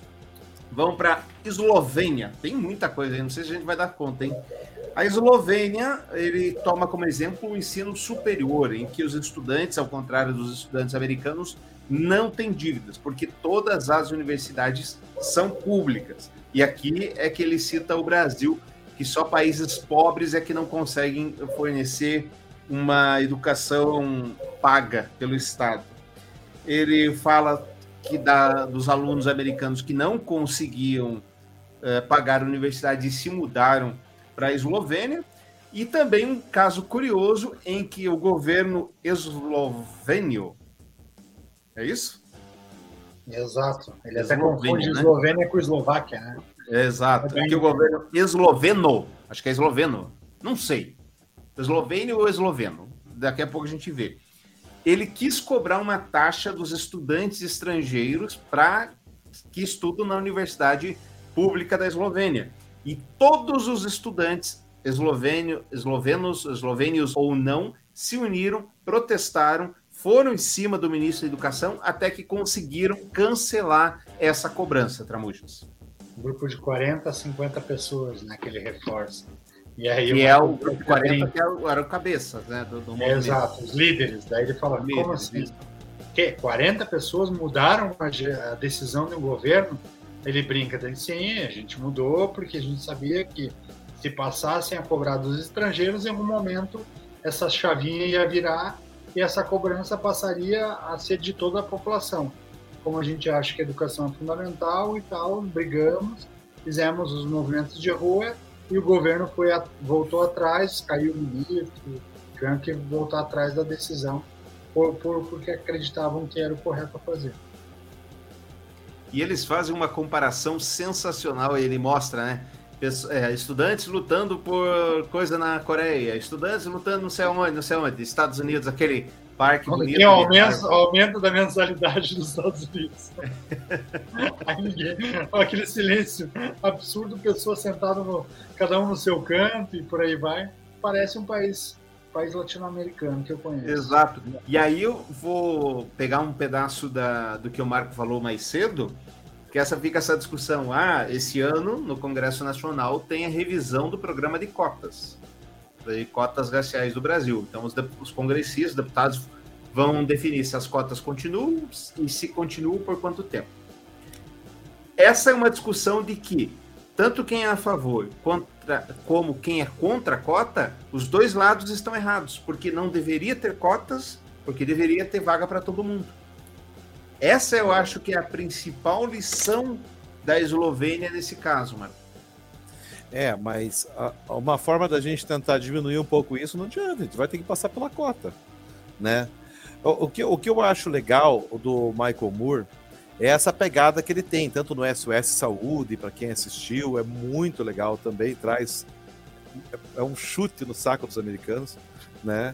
É essa pegada dessa conscientização, sabe? Tipo assim, desse capitalismo desenfreado, essa conscientização dos americanos, deles verem que, peraí, opa, o mundo não gira em torno do teu umbigo não, e é diferente lá fora, né? O Michael Moore mesmo, ele tem um ditado, né? Que tipo assim, o socialismo é a democracia, né? Ele fala, e que todas as grandes religiões, né, falam a mesma coisa que Marx falava, certo? Então, ele tenta, tipo assim, falar assim, olha, peraí, não vejo o socialismo dessa forma, hoje em dia é outra forma que a gente tem que entrar dentro de um capitalismo um pouquinho mais social, pode-se dizer assim, né? E aí é que a gente chega naquela que a gente estava conversando. Ele tenta mostrar, olha aqui, ó, lá na França, lá, ó, o teu filho poderia estar comendo bem pra caramba aqui, ó, poderia estar não sei o quê. Mas não fazemos isso porque 60% da nossa verba vai para Forças Armadas, né? Então, qual que é o retorno do imposto que ele poderia dar para você? Você não poderia ter um sentido muito mais social, uma qualidade de vida muito melhor que o governo estaria oferecendo pelos trabalhos que ele vai dar para a população? Então, é dessa forma que eu acho que o Michael Moore age, e é uma porrada no saco atrás do outro, né? Tipo assim, sai de um país, vai para outro, sai de um país, vai para o outro. Ele fez a mesma coisa no SOS Saúde. O SOS Saúde foi mais legal ainda, que ele bateu lá em Guantánamo, né? Tem que assistir, né? O pessoal tem que assistir, que seria muito demorado falar, mas é muito show de bola essa pegada que ele dá para essa conscientização americana, norte-americana. Ele leva alguns americanos para serem tratados em Cuba também, né? Muito show de bola. Sensacional. Aonde a pessoa, só para as pessoas, só para os nossos ouvintes tentarem entender um pouquinho, né?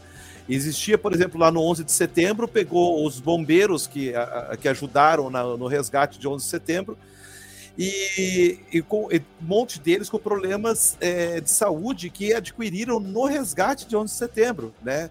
Os pulmões totalmente debilitados por causa das cinzas, essa coisa toda, e o sistema de saúde americano, os seguros americanos não cobriam, né? Tipo assim, se você tá com algum problema no ouvido, ele falava que você tinha dois ouvidos, ou se o outro ouvido faria a função. Então ele não faria a cobertura para você. O que ele fez? Ele pegou essa galera, esses bombeiros, e levou para Cuba.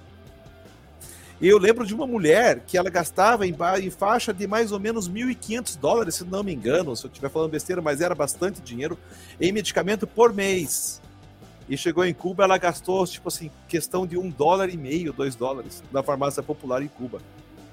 Ela encheu uma mala inteira de medicamento, mas ela lotou até em cima para voltar. Os caras falaram, mas não vai vencer, não? Ela dane-se. Ela tomar vencido mesmo, né? O que é legal é público, né?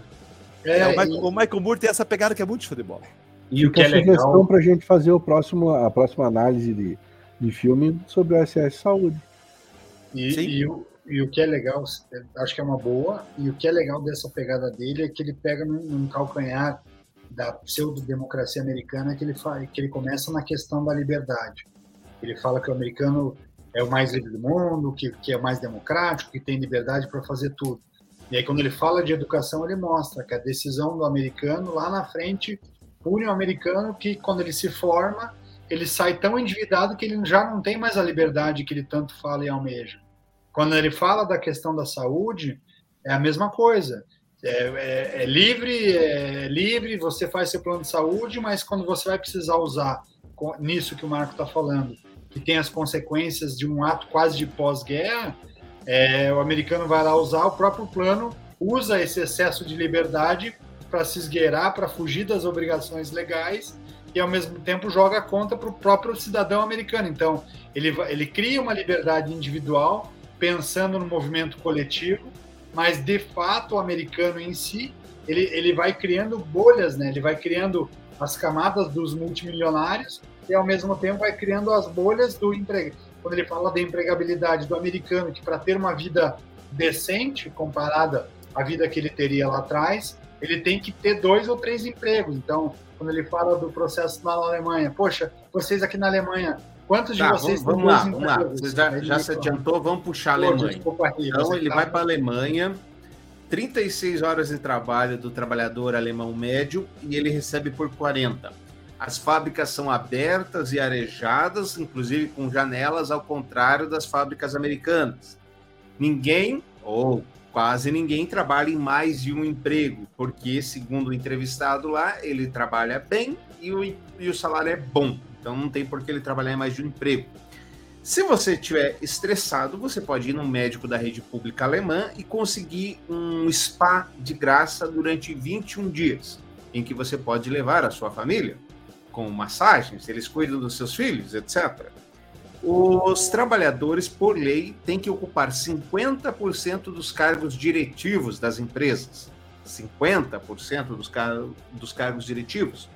Há uma separação clara entre a vida privada e o trabalho, inclusive com leis que proíbem enviar e-mail depois do horário de trabalho, ligar para a pessoa quando ela está em férias, etc. E eles falam e ensinam sobre o nazismo para evitar os erros do passado. Então, toda criança alemã aprende que os seus antepassados mataram um monte de judeu, mataram um monte de negro, mataram um monte de cigano. E aí a coisa aconteceu para que esses erros não se repitam. Siga, Tramujas. E aí é muito legal o movimento que mostra a escolha do país, né, como decisão, porque a Alemanha força muito e trabalha muito no conceito da educação para não repetir erro. Então, quando a gente fala desse movimento do estudante, aí vai mostrando trechos de várias aulas de crianças em classes diferentes e professores diferentes falando do Holocausto, falando da maneira como os judeus e como as minorias foram perseguidas. E aí traz um case muito legal de um rapaz que se naturaliza alemão e ele fala, não, é importante que eu veja, porque mesmo que eu não tenha feito, eu me sinto coautor e aquilo faz com que a gente não repita os erros do passado. A maneira como o alemão expõe isso nas ruas, nas cidades, para marcar e para esse sentimento de divisão e de separação também é uma maneira muito forte, muito clara. Então, isso reforça esse conceito e mostra como o alemão entende que fez errado e, a partir dali, como ele trata de maneira diferente. Parecido com o que acontece aqui no Brasil, nos Estados Unidos, e aí faz comparação em relação ao racismo, né?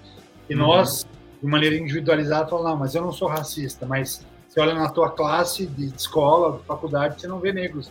Na tua classe, você não é racista. Então, na tua cidade não existem negros, onde eles estão, onde eles se escondem. E a gente sabe que existe uma população negra no Brasil, independente do estado, ou estados mais, outros menos, mas eles simplesmente acabam não tendo os acessos a um racismo não velado, né? Porque a gente acaba não falando e como a gente não fala, simplesmente não existe. É mais ou menos... Ou as próprias torturas durante a ditadura também. Exatamente. Exatamente. A gente aceita, acha que os militares estavam certos e que mesmo entregando o país com uma inflação de 3 dígitos estavam corretos, inclusive um ex-ministro da economia do governo militar, o seu Pastor, eu fui estudar um pouquinho sobre ele, o tutor Não vai falar mal do Sérgio Moro de novo, né? O tutor do Sérgio Moro é o Pastore. Sabe quem foi o último ministro da economia do governo militar? O Pastore, com inflação de 3 dígitos. Ok. Será que a gente está enxergando o passado para corrigir o futuro? Mas voltando para a Alemanha, a outra parte que é sensacional, que eu gostei bastante, é a questão da parte de trabalho, né? Quando você fala das indústrias, uma indústria que pensa no movimento humano. Então, uma fábrica de lápis famosa, ele mostra a Faber-Castell, que é referência no mundo. E aí, dentro da Faber-Castell, que todo mundo imagina que os lápis estão diminuindo o consumo, que o preço vai baixar, e eles falam, não, está aumentando o consumo, a gente não diminui margem, as pessoas têm bons salários, elas se divertem, elas gostam de trabalhar aqui. Entrevistas aos funcionários que falam da questão dos direitos. E a Volkswagen, que é um belo exemplo também, porque teve um case negativo de corrupção e que os funcionários, por esse controle que o Ednei falou, da base da diretoria ser de funcionários, eles tiveram a fábrica na mão para ter o reposicionamento do movimento ético, né? Da indústria com a população e com a sociedade como um todo. 50% dos cargos diretivos. E é engraçado, no documentário eles olham para ele com uma cara muito... Quê? Mais de um emprego? Por que alguém faria isso? O que você está perguntando? Que tipo de pergunta é essa? Pois é. Quem faria isso? Esse bem aqui no Instagram... Rapaz, não consegui ler, tá muito pequeno ali. Vai perguntar, vocês já viram um francês gordo? É verdade, não vi. O Jacan. Ué, aquele mas ele veio pro Brasil. Ele fugiu. E aquele, como é que é o nome daquele francês que tava saindo da França porque pagava muito? Gerard Depardieu. Gerard Depardieu. Também saiu da França, viu? Então. Não se adaptou ao modelo de...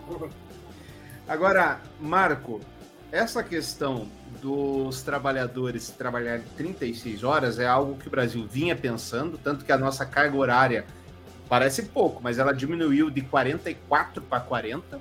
Já foi um ganho que o brasileiro teve na última 2 décadas, acho que não lembro exatamente, acho que foi 94, não foi isso que houve essa mudança, 96, alguma coisa assim? Uhum.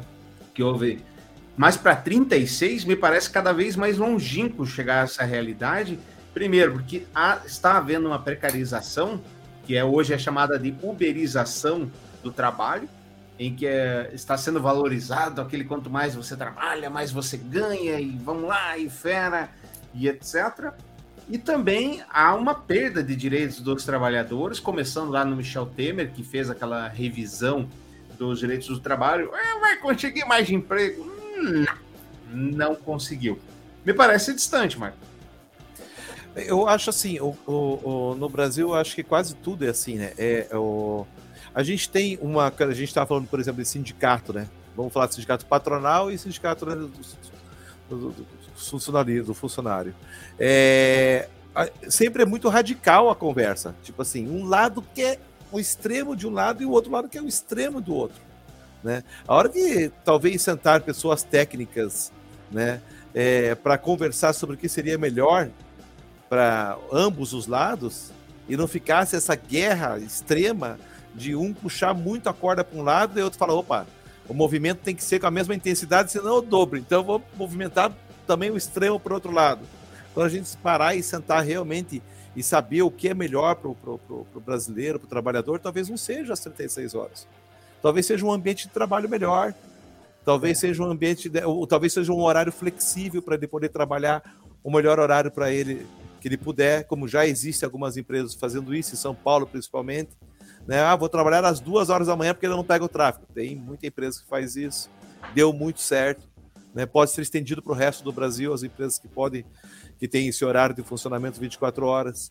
Então, tipo assim, talvez não seja as 36 horas, talvez seja outra, a nossa cultura é outra, né? E a necessidade do trabalhador brasileiro é bem outra, né? Mas se a gente não for diminuir isso aí, a gente nunca vai chegar do aluno estudar 4 horas e o pai e a mãe poder pegar, esse tipo de coisa. Não casa. Não casa. Então, todas essas iniciativas precisam andar irmanadas. Sim, mas eu falei, tipo assim, eu não estou aqui falando, condenando as 36 horas ou não. né? Mas eu só estou falando que tem que existir uma conversa que não seja uma conversa de pessoas extremistas. Uhum. Não adianta você pegar de um lado lá o PL e do outro lado o PSTU para conversar, porque não vai ter conversa nenhuma. Certo, né? Então, tipo assim, um quer um negócio, outro quer outro. A gente tem que conversar com bom senso, né? Eu vi um meme muito bom essa manhã que diz: você lutando pela redução da carga horária.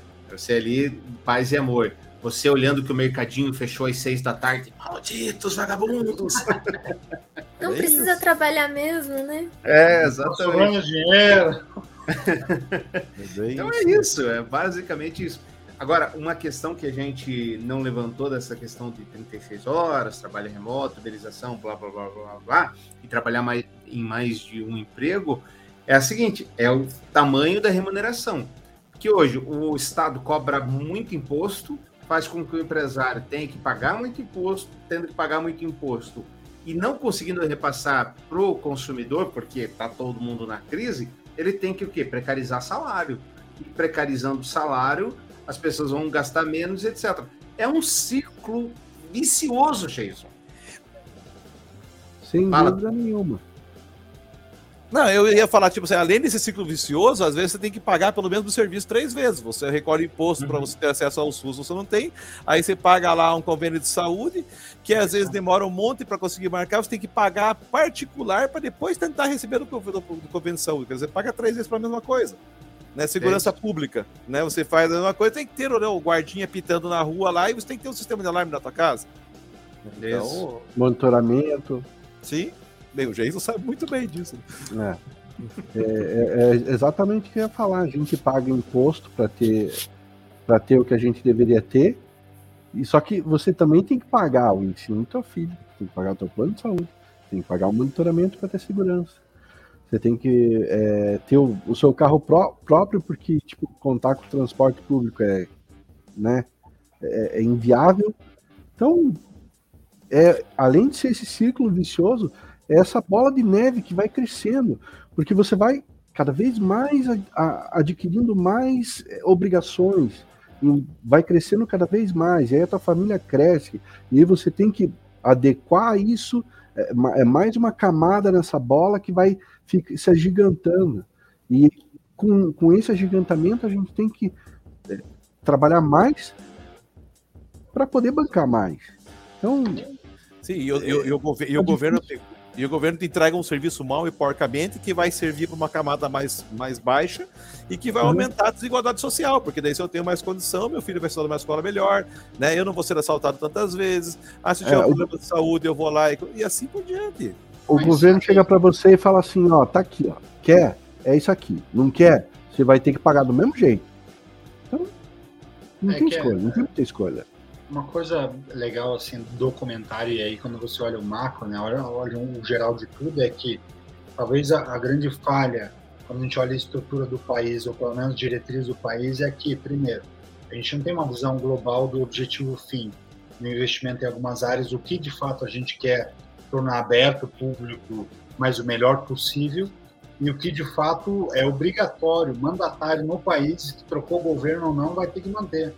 Então, se a gente olhar no médio e curto, no médio e longo prazo, mas quando você olha a saúde pública, claro que demora para o processo como um todo qualificar e melhorar, mas quando a gente olha lá atrás do INAMPS, do que era o INAMPS, para o que se tornou o SUS e como ele vem melhorando com o passar do tempo, claro que tem que também ter um controle melhor, uma gestão melhor do dinheiro público, um processo mais transparente de compra.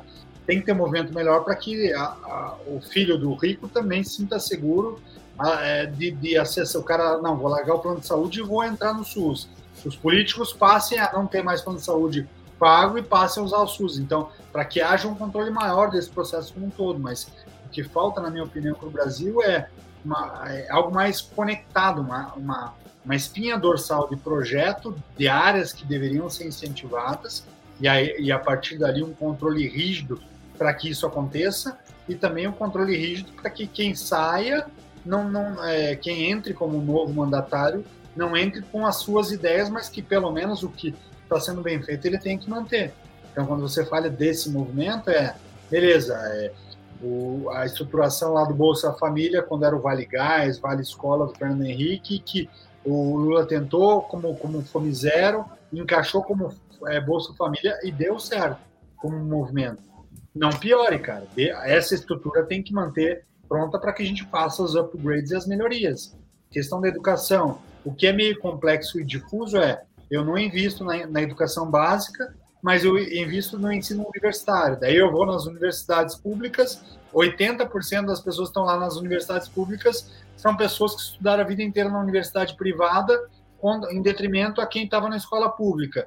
E aí, para tentar balancear, fazer o processo ser mais funcional e mais justo, eu crio um sistema de cota para tentar equalizar um pouco dessa diferença, que faz...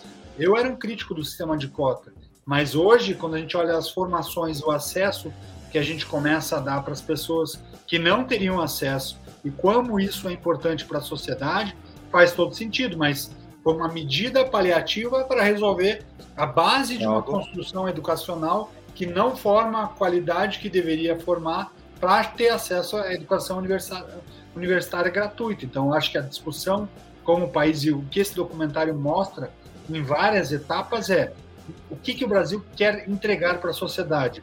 Vamos entregar investimento em exército, que é o que esse governo também tem ampliado, e o próprio governo petista fez um investimento alto em Forças Armadas, faz sentido ou não faz?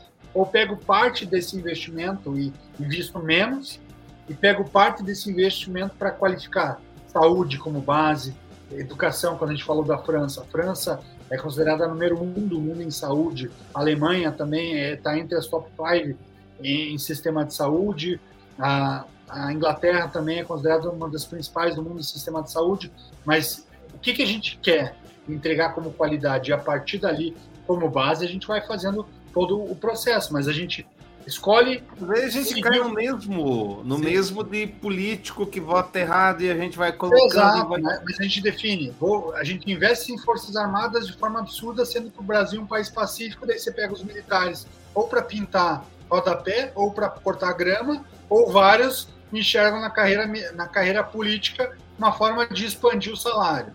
Aí você investe em presídio, e aí você tem um candidato a governo, a presidente da República, que fala em aumentar os presídios, sendo que, sendo bem sincero, quem de nós acredita que um sistema como o nosso vai melhorar alguém que é preso?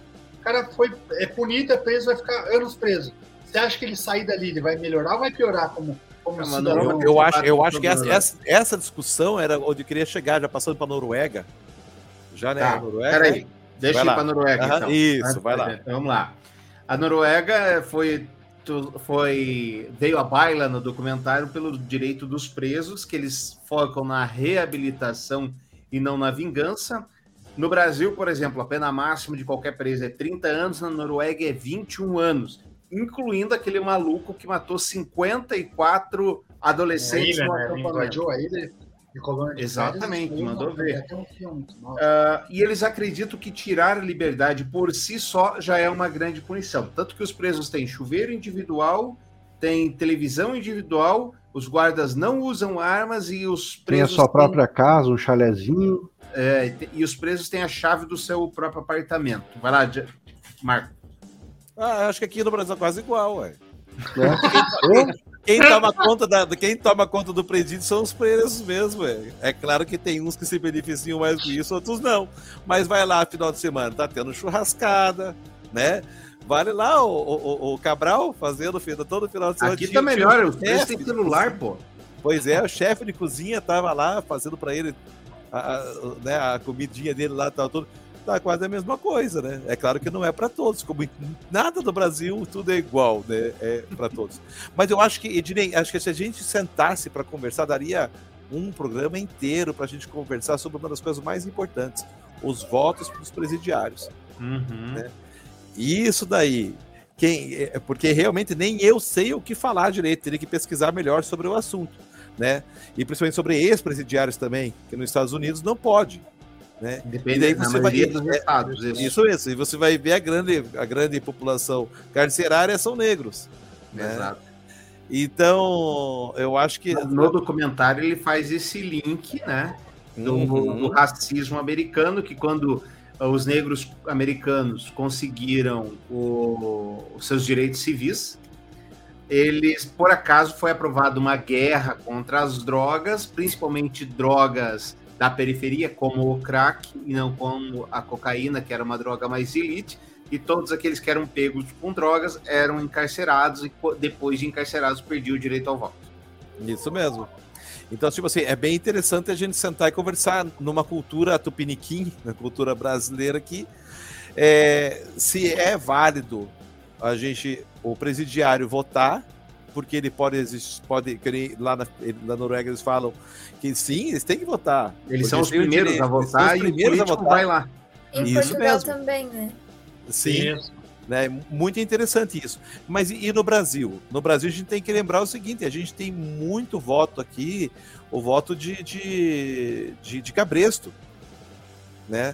A gente tem muito voto de cabresto. No Rio de Janeiro eu passei lá 12 anos fazendo eleição direto. Então você via as comunidades, só podia a placa do fulano de tal. Se você colocasse placa de outro, não ia dar muito certo. Mas por quê? Porque o gerente, o chefe do bagulho todo ali, estava apoiando, que estava recebendo um jabá lá do deputado tal, e só placa daqui, só isso daí. E outra coisa, depois quero que você vá lá conferir na zona eleitoral quantos votos eu tive, né? Quantos votos a comunidade vai me dar? A comunidade vai me dar 600 votos, 700 votos? Quantos votos eu tive aí? Então, você tem muito voto de cabresto, né? Aqui no Brasil. Não seria a mesma coisa dentro, imagina, dentro de um presídio, como esse voto de cabresto não funcionaria? É o cabresto, na verdade, é o cabresto moderno, né? Até sim, porque, pegando Portugal também, e aí eu acho que o documentário forçou a mão, que eu duvido que funcione daquela maneira, estou pesquisando para a gente falar sobre, mas Portugal teria acabado com a guerra contra as drogas, ninguém é preso por nenhuma quantidade de drogas, segundo o documentário. Né? O usuário acabou com a guerra, exatamente. E aí ele faz o link dos negros, fala que os negros americanos viraram os escravos do século XXI, porque eles trabalham de graça nas penitenciárias, que é algo muito pedido pela sociedade brasileira, que os presos trabalhem para pagar a sua pena, a sua reclusão, etc. Os negros americanos trabalham de graça e seriam os novos escravos do século XXI. E aí o que o Marco está trazendo é o novo voto de cabresto. Antes era o coronel lá do interior do Brasil, agora nós estamos nas grandes cidades. E aí a provocação acho que vale, Marco. Dentro dos presídios, com PCC, etc., a coisa ia ser pior. Sim, eu acho que é uma coisa de sentar e conversar, né? Eu acho, tipo assim, dessa parte de trabalho, eu acho que o Brasil, a legislação brasileira é uma legislação legal. Eu acho show de bola. A cada dia trabalhado que vale a dois de pena, né? Eu acho que é válido. Só que aqui falta trabalho pro presidiário. E aqui é meio distorcido, porque assim, a cada livro eu não sei o quê, a cada estudo também não sei o quê. É um pouco... Mas voltando nessa parte aí, pode falar, Trabucho. Não, muito nessa linha que você está falando, o que eu vejo assim, que a gente tem gargalos também dentro de um processo. Como o processo ele é lento para acontecer, então as prisões em delegacias, então o preso fica muito... ele não foi nem julgado, fica muito tempo numa delegacia, até ir para um presídio, o processo é lento, então o espaço já é reduzido ali, ele já está aprendendo, se ele não era marginal, ele vai sendo formado para ser bandido, porque se ele não soubesse defender dentro de uma cela com 20 caboclos, 30 caboclos, ele está morto, ou violado, né, no caso, vai para um presídio, e aí no presídio não tem também muita gente dentro de uma cela, não existe a formação, são poucos os presídios que tem estrutura. Eu atuei dentro de uma empresa que a gente criou um braço. Uma corrupção enorme, né? Corrupção enorme para ter privilégio, não privilégio. Eu atuei numa empresa em que a gente tinha um braço em Piraquara. A gente pegava a mão de obra preso para desenvolver linhas de produto. Então, 20 e tantos presos, eles se habilitaram para poder trabalhar. Eles recebiam lá um valor X por... Você era o senhor do século XXI, então, seu Tramujas? Não, porque eu não estava na operação. Era a casa grande do século XXI, seu Tramujas? Eu não ia até a operação com medo de entrar e talvez não poder sair de lá. Mas tinha um rapaz que fazia a gestão disso e ele falava que existia sim, eram bem trabalhadores, eram sempre motivados, Então, existe sim a vontade e o ensejo, inclusive, desse cara para que, saindo dali, ele possa depois ser inserido dentro dessa própria empresa. Só que o que eu vejo é que esse processo de construção do cidadão ainda acontece pelo mesmo motivo que você falou lá dos bons e dos maus diretores de escola. Não é uma coisa de infraestrutura, não é uma coisa pensada governamentalmente e a partir dali capilarizada pelos presídios. É uma coisa que um diretor entende que vai ser necessário a reinserção desse preso, é uma forma de gerar renda e esse cara traz para dentro do bojo dele, mas vira um plantio no deserto, assim, é um cara fazendo isso, é um presídio fazendo isso, enquanto a gente tem uma série de outros que fazem e que lidam com o preso como um bandido, como um marginal, como um bicho da pior espécie.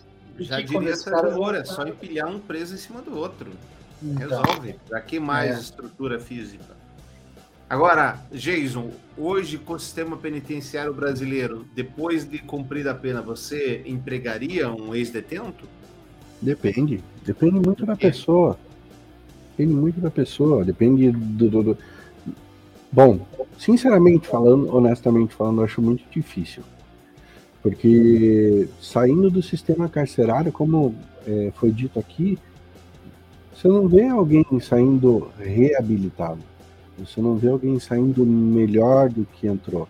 É justamente o contrário. O cara sai mais torto do que entrou. Sai mais inclinado a seguir a carreira da vida bandida do que qualquer outra coisa. Então, eu acho pouco provável. Sendo bem sincero, acho pouco provável. E aí, o Jenny, tem um programa na GNT, ou TLC, sei lá, não me lembro, que é Amor Atrás das Grades. Dá para engatar um relacionamento à la Simoni? Você sabe quem é Simoni? Falar nisso, Jenny? Ah, não vai saber. Não, por nome não, mas talvez assim, a história dela, talvez, se você contar... Simoni é do Balão Mágico. Super fantástico, amigo, é bom estar contigo. Fez parte da infância desses velhos aqui. Simoni tinha o Jairzinho, o Jair Rodrigues. Ela continua boiando, gente, ela era de um grupo, né? Que cantava infantil. Né? E agora, tinha um programa de TV. Entendi. Deixa eu adivinhar. Agora ela é gospel, ela cantora gospel. Ela vem... Agora ela tá sabendo. Ela é gospel? Agora eu não tô sabendo. Sim. Não tava sabendo. Eu falei da Simoni porque ela começou a namorar um assaltante de bancos, né? O ex, não sei o que morreu, inclusive. E ela estava dentro de um presídio quando teve uma revolta no presídio lá, que sequestraram a pessoal lá, enfim, whatever. Dá para começar um amor, um relacionamento com ex-presidiário brasileiro? Com norueguês dá, né? Beleza. Dá, eles eram bonitos também. Mas existe um estudo para tentar descobrir por que as pessoas... se sentem atraídas romanticamente e ficam fascinadas por esses pessoais que eles ficam famosos na mídia porque eles cometeram algum crime, principalmente nos Estados Unidos, é o que mais tem. E começa a receber várias cartas de admiradores secretos pelo mundo inteiro. Só porque ele cometeu... É feio, a pessoa é feia, mas só porque ela cometeu um crime totalmente grave. Por exemplo, aqueles massacres em escolas. O que mais esses caras têm é admiradores secretas, é cartinha de amor e essas coisas. Mulherada assim, gosta do bad boy. Exatamente, mas bad boy lá de fora. Aqui do Brasil eu acho que não é... Não tem esse hype pra eles daqui do Brasil. Será que a Suzana Richthofen não teve? Não tinha ninguém? Eu acho que ela tem admiradores e admiradoras. Exatamente, ela foi inclusive noiva na prisão, a Richthofen. Um dia a gente precisa fazer um programa só sobre preso. Eu ainda não me respondi quando que a gente dá a segunda chance e quando que a gente não para. Não me respondi, porque a gente sempre traz o exemplo da Richthofen. Na verdade, ela já pagou para a sociedade. E até quando a gente vai ficar enchendo a paciência dela? Não sei, mas eu não me respondi. Eu não sei se a gente está certo isso. Vocês estão me entendendo? Bom, já é oficialmente o maior episódio do Pior do Brasileiro de todos. já nesse momento. Nosso recorde era 1 hora e 41, estamos a 1 hora e 44. Tunísia, ele foi para a Tunísia para falar que o aborto para mulheres é regulamentado desde 1973 e tem clínicas da saúde da mulher gratuitas, inclusive para fazer o aborto por conta do Estado, que há um grande planejamento, um grande investimento do Estado em planejamento familiar, e a população ficou revoltada quando o Partido Muçulmano assumiu o poder e quis tirar direitos das mulheres. A população foi às ruas e as mulheres conseguiram reverter isso, conseguiu que o que acontece dentro de casa fique em casa. Inclusive, é uma pergunta bem direta do Michael Moore pro líder do Partido Muçulmano sobre o homossexualismo, por exemplo. Ele falou: dentro de casa se vira. E ele também foi para a Islândia, aí vocês observaram que eu já emendei dois também, para falar como as mulheres são melhores do que os homens na questão do gerenciamento, principalmente gerenciamento de crise. No ano 1975, foi a primeira mulher a ser eleita presidente da Finlândia, e um fato inusitado: as mulheres fizeram greve por um dia. Não é a mulher trabalhadora, a mulher da fábrica, a mulher com trabalho que é dito de mulher. Ela não cuidou do filho por um dia, ela não deu comida para o marido por um dia, ela não fez o almoço por um dia, ela não lavou a roupa por um dia. Um dia só, para chamar a atenção para a sociedade como são importantes as mulheres e como o trabalho delas é importante. Há atualmente cotas de gêneros nas empresas das mulheres da Islândia, e ela fala: isso não é comunismo, não é socialismo, é só uma boa sociedade. Dá como exemplo a crise islandesa, em que os bancos se afundaram totalmente e só um banco ficou em pé, que era totalmente comandado por mulheres. Perguntando para ela: mas por que o seu banco ficou em pé e os outros não? Que a gente não agiu com a testosterona. Testosterona. Exatamente. E aqui no Brasil, a gente vê o Eduardo Bolsonaro fazendo comentários misóginos sobre a direção da empresa queda do túnel do metrô. Os túneis de metrô. A gente tem um país que tem muito a aprender, muito, demais. A gente só aqui no Brasil, a gente vê a diferença, né? Por exemplo, do governo em ter uma preferência. É só você pegar uma Havan e uma Magazine Luiza, né? Tipo assim, é nítido que o governo é sempre, né? O Smigol da Havan lá é o máximo, né? Na administração lá, tal, tudo, enquanto a Maglu é uma empresa comunista, né? Dizer. E ela adota cotas, sim, de negros e mulheres também. Ela tem políticas de igualdade, né? Ela tem uma política, muito legal. Só uma ressalvinha aqui: o gênero não exime ninguém de culpa ou imputa competência. O vídeo é a Dilma, né? Também não dá pra gente falar. Não porque a mulher vai ser. Porque a mulher vai ser fantástico, sensacional, maravilhoso. Eu te falo uma coisa, tipo assim, se a gente fosse falar de Dilma, aqui vai ficar muito tempo, tipo assim, porque há as controvérsias, certo? Que eu já falei, para mim a Dilma não passou de uma dislexa, né, aonde se perdeu no meio do caminho, porque se eu pegava a Dilma falando lá na época que ela era responsável pela Casa Civil, ministra da Casa Civil, ela era uma Dilma, né? Sim. Na presidente era outra Dilma. E mesmo assim, o ensacamento dela tá aí, ó. Exato. Né? Tá entendendo? Então, ela só era dislexa. Né? Então, tipo assim, há controvérsias. Mas, que nem você falou, tipo assim, também acho que não imputa capacidade, mas eu acho que é uma mudança que o mundo necessita. Um olhar mais feminino para ver se a gente muda alguma coisa. Né? Porque aí está falando de química corporal mesmo, que nem ela falou, testosterona que manda, essa coisa toda. Eu acho que o Brasil está precisando de um olhar mais feminino, porque os homens já notaram que a gente está no final, já extravasou tudo que poderia ser. E o mundo está dessa forma que está. Então acho que a gente tem que ter um olhar mais feminino, sim, eu concordo muito. Quando a gente fala, eu gosto bastante dessa leitura, quando a gente fala do olhar feminino, porque a mulher tende a ser um pouco mais empática, ela não olha só por um prisma de movimento de capital. E aí quando você fala, a essência do mercado financeiro, ele movimenta muito baseado em especulação e gatilhos de potencial de crescimento. E aí você olha sempre o estourar das bolhas financeiras quase que sempre são movimentos dos homens tentando ganhar muito dinheiro em pouco tempo e reverberando ou replicando movimento de compra e venda de ação, como sempre foi feito. Mas e a bolha ela sempre estoura, desde a história das tulipas holandesas, com o passar do tempo, depois da bolha da internet, depois a última grande bolha, que foi a bolha imobiliária, é quando alguém fala, peraí, mas esse imóvel aqui, com um quarto em Nova York, custa 5 milhões de dólares? Não. Daí começa.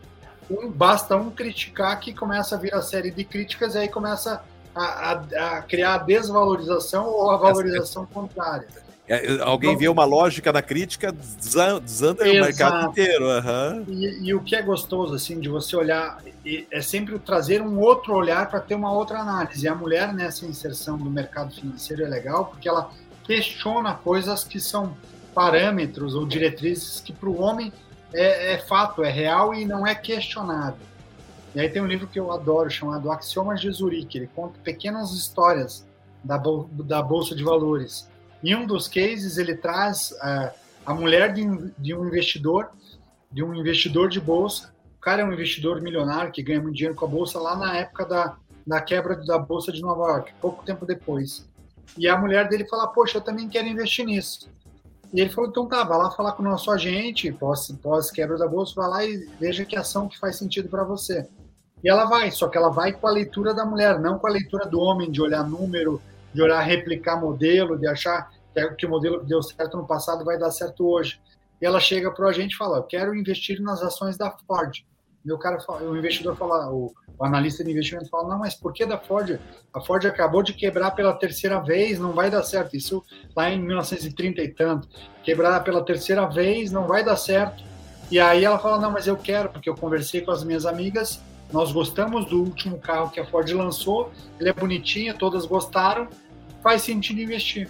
Passa 2 ou 3 anos e vira um estouro, a ação valoriza mais de 30%, ela ganha em um ativo mais do que o marido dela conseguiu ganhar como profissional de investimento durante os anos de investimento. Então ela traz um molho e uma leitura um pouco diferente que faz um encaixe para que o investimento faça sentido. Então ela, ali na Finlândia, quando ela fala dessa inserção da mulher, de equalizar e ter pelo menos 30% do foco da equipe diretiva sendo mulher, é justamente para tirar o vício de olhar só sobre um prisma e tentar uma análise mais ampla como um todo, traz um pouco do modelo do que o Marco falou do Magazine Luiza, porque a Luiza Trajano de boba ela não tem nada, ela olha o olhar social e econômico, mas ela fala, nós estamos numa sociedade em que mais de 50% são de negros, como que eu tenho tão poucos gerentes negros?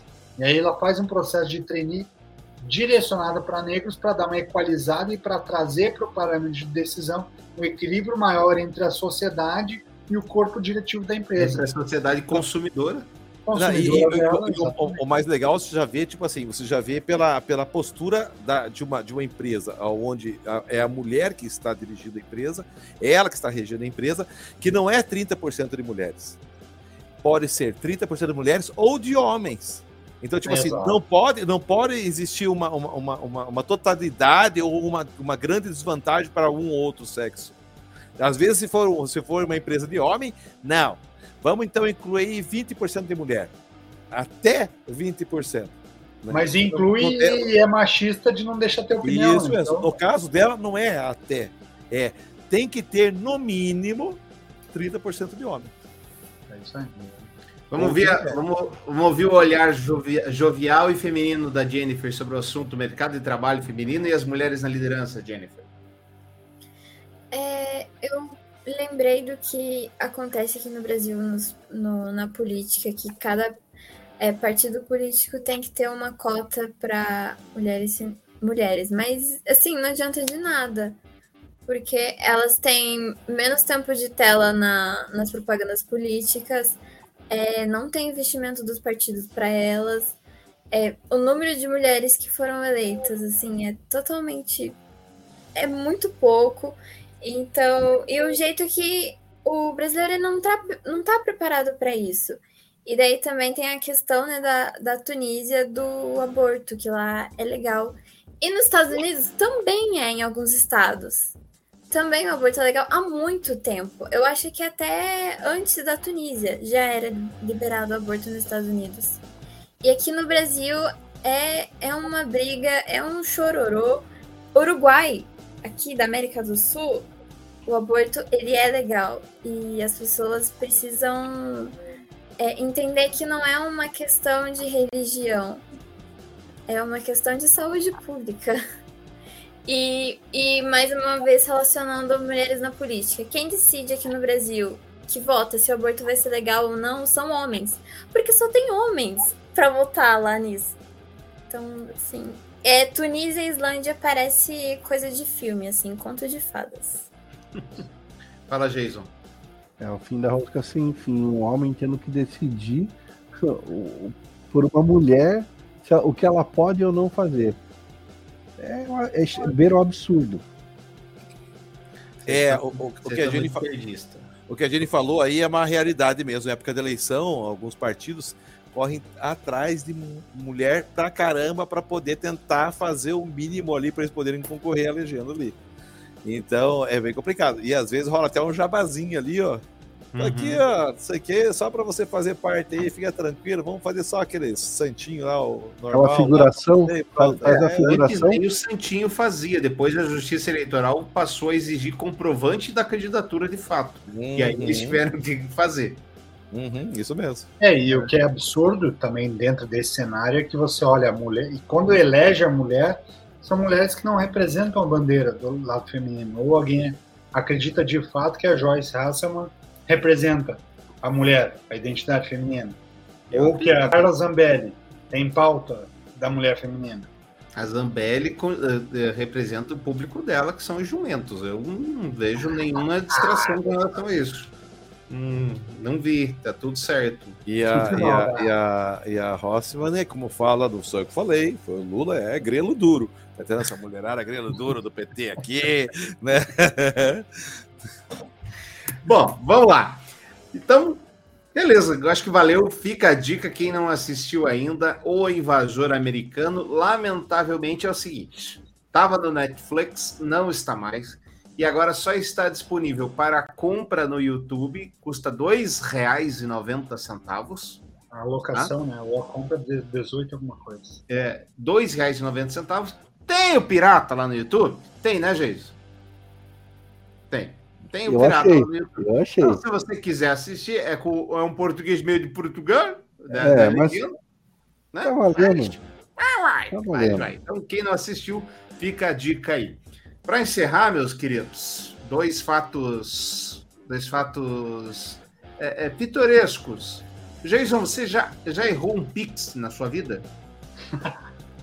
Não. Não errou? Eu passo na certeza. Rede Globo se engana no Pix e paga R$318 mil para a pessoa errada. E olha só o que aconteceu. A emissora entrou na justiça para recuperar. Após notar o valor que foi parar em sua conta, o cidadão decidiu comprar uma casa própria com o dinheiro.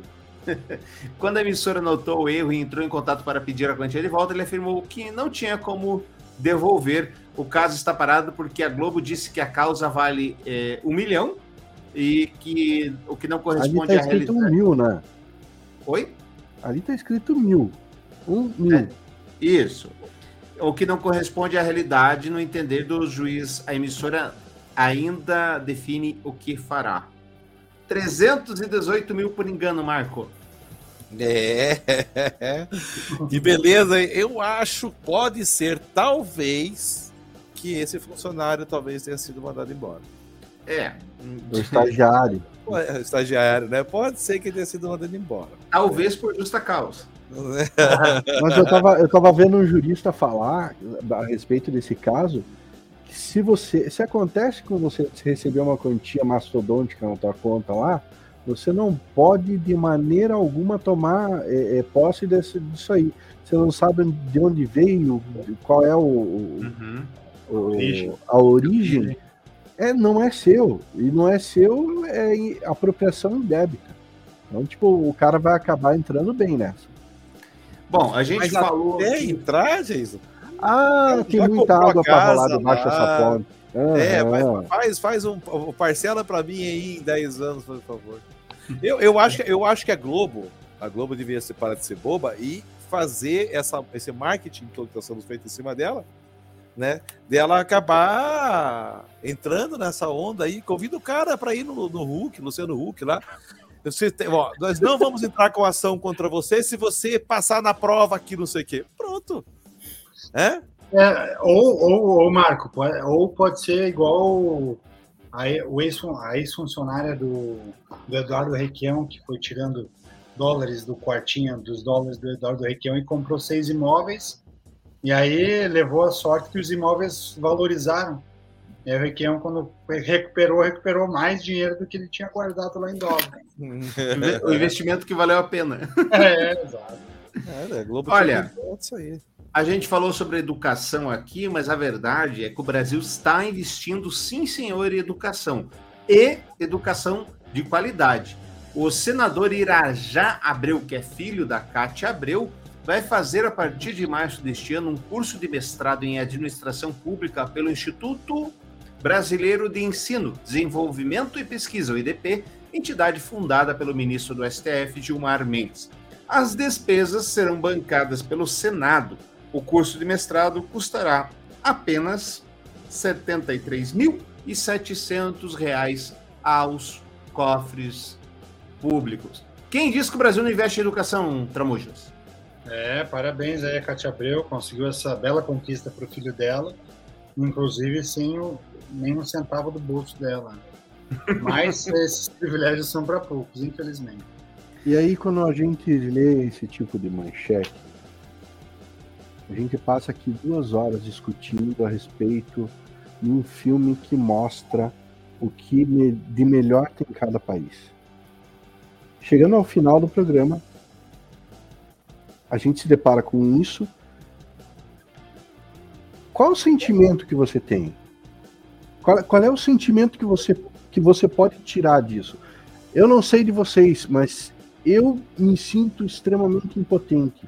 Porque é a gente aqui esperneando, tentando falar, tentando achar sentido para as coisas e não conseguindo. A gente, por mais que a gente lute, que a gente nade contra a maré, que a gente tente falar, que a gente participe de grupos de WhatsApp que são disseminadas fake news a rodo, se chega e fala, olha, não é assim. A galera prefere olhar para você e falar, pô, você é um estraga prazer, você não sabe o que é certo, eu não tenho muito estudo, mas eu sei o que é certo. Cara, o sentimento de impotência que cresce dentro de mim a cada semana só aumenta e eu não vejo saída para isso. Infelizmente. Ô, Ednei, posso te colocar numa calça curta aqui? Sempre. Porque já que nós estamos falando do pior do brasileiro, as coisas, eu vou falar para você o melhor do brasileiro que aconteceu essa semana. Eu tive uma discussão bem fervorosa nas redes sociais aí, com o pessoal mandando depois mensagem, essa coisa toda, que foi, cara, vou dar parabéns de verdade pro prefeito do Rio de Janeiro. Isso mesmo. Foi sensacional.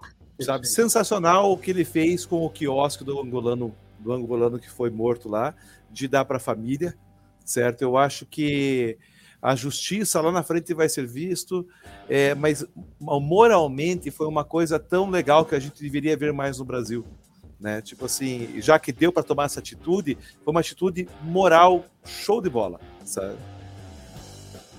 Ou como é que então, eu te coloquei na calça curta, mas, porque isso não estava na pauta, né? Não tem nenhuma imagem para colocar aí. Tá tranquilo. Para quem não sabe, ele foi, infelizmente, assassinado por 3 homens que só queriam dar um corretivo nele, porque ele estava causando tumulto. Mandaram a cliente olhar para o outro lado, mandaram a funcionária ficar quieta e ligaram para o dono, para o então dono do estabelecimento, perguntando se as câmeras de segurança estavam funcionando. Esse fato, junto com outro, de um cidadão que se mudou de uma comunidade, que é uma favela, para ter mais tranquilidade, e foi morto pelo vizinho. Aliás, a gente falou de não conhecer o vizinho, viu? Tivesse conhecido o vizinho. Foi morto pelo vizinho porque foi confundido com o assaltante. Por acaso, esses 2 eram negros, suscitaram, em todo o Brasil, protestos. Aqui em Curitiba, o protesto vai render, porque o vereador do PT, já teve aqui 300 vezes, ele pichou o Carrefour, ele saiu na briga com a Guarda Municipal. Osório, né? Freitas, alguma coisa Freitas, agora não lembro o nome dele. Ele resolveu invadir uma igreja. Não lembro. Renato Freitas, acho que é Renato. Decidiu entrar na igreja Nossa Senhora das Dores dos Pretos, é o nome da igreja. Aí tem a polêmica, estava com missa, não estava com missa. O fato é que, segundo os fiéis, estava com missa, segundo ele, não estava com missa.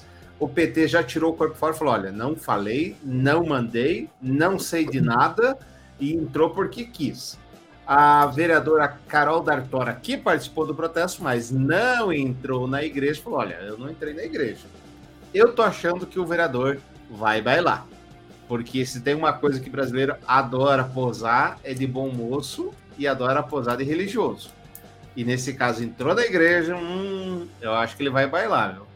Acho que dessa vez o PT vai ter um mandato a menos. E me deu uma esticada boa na corda, é verdade. Você que nos ouviu pelos aplicativos, deixe a sua estrelinha, mande o seu comentário para o Pior do Brasileiro podcast, @gmail.com. Segunda-feira que vem, 8h10, nós estamos ao vivo no Facebook, no YouTube e na Twitch.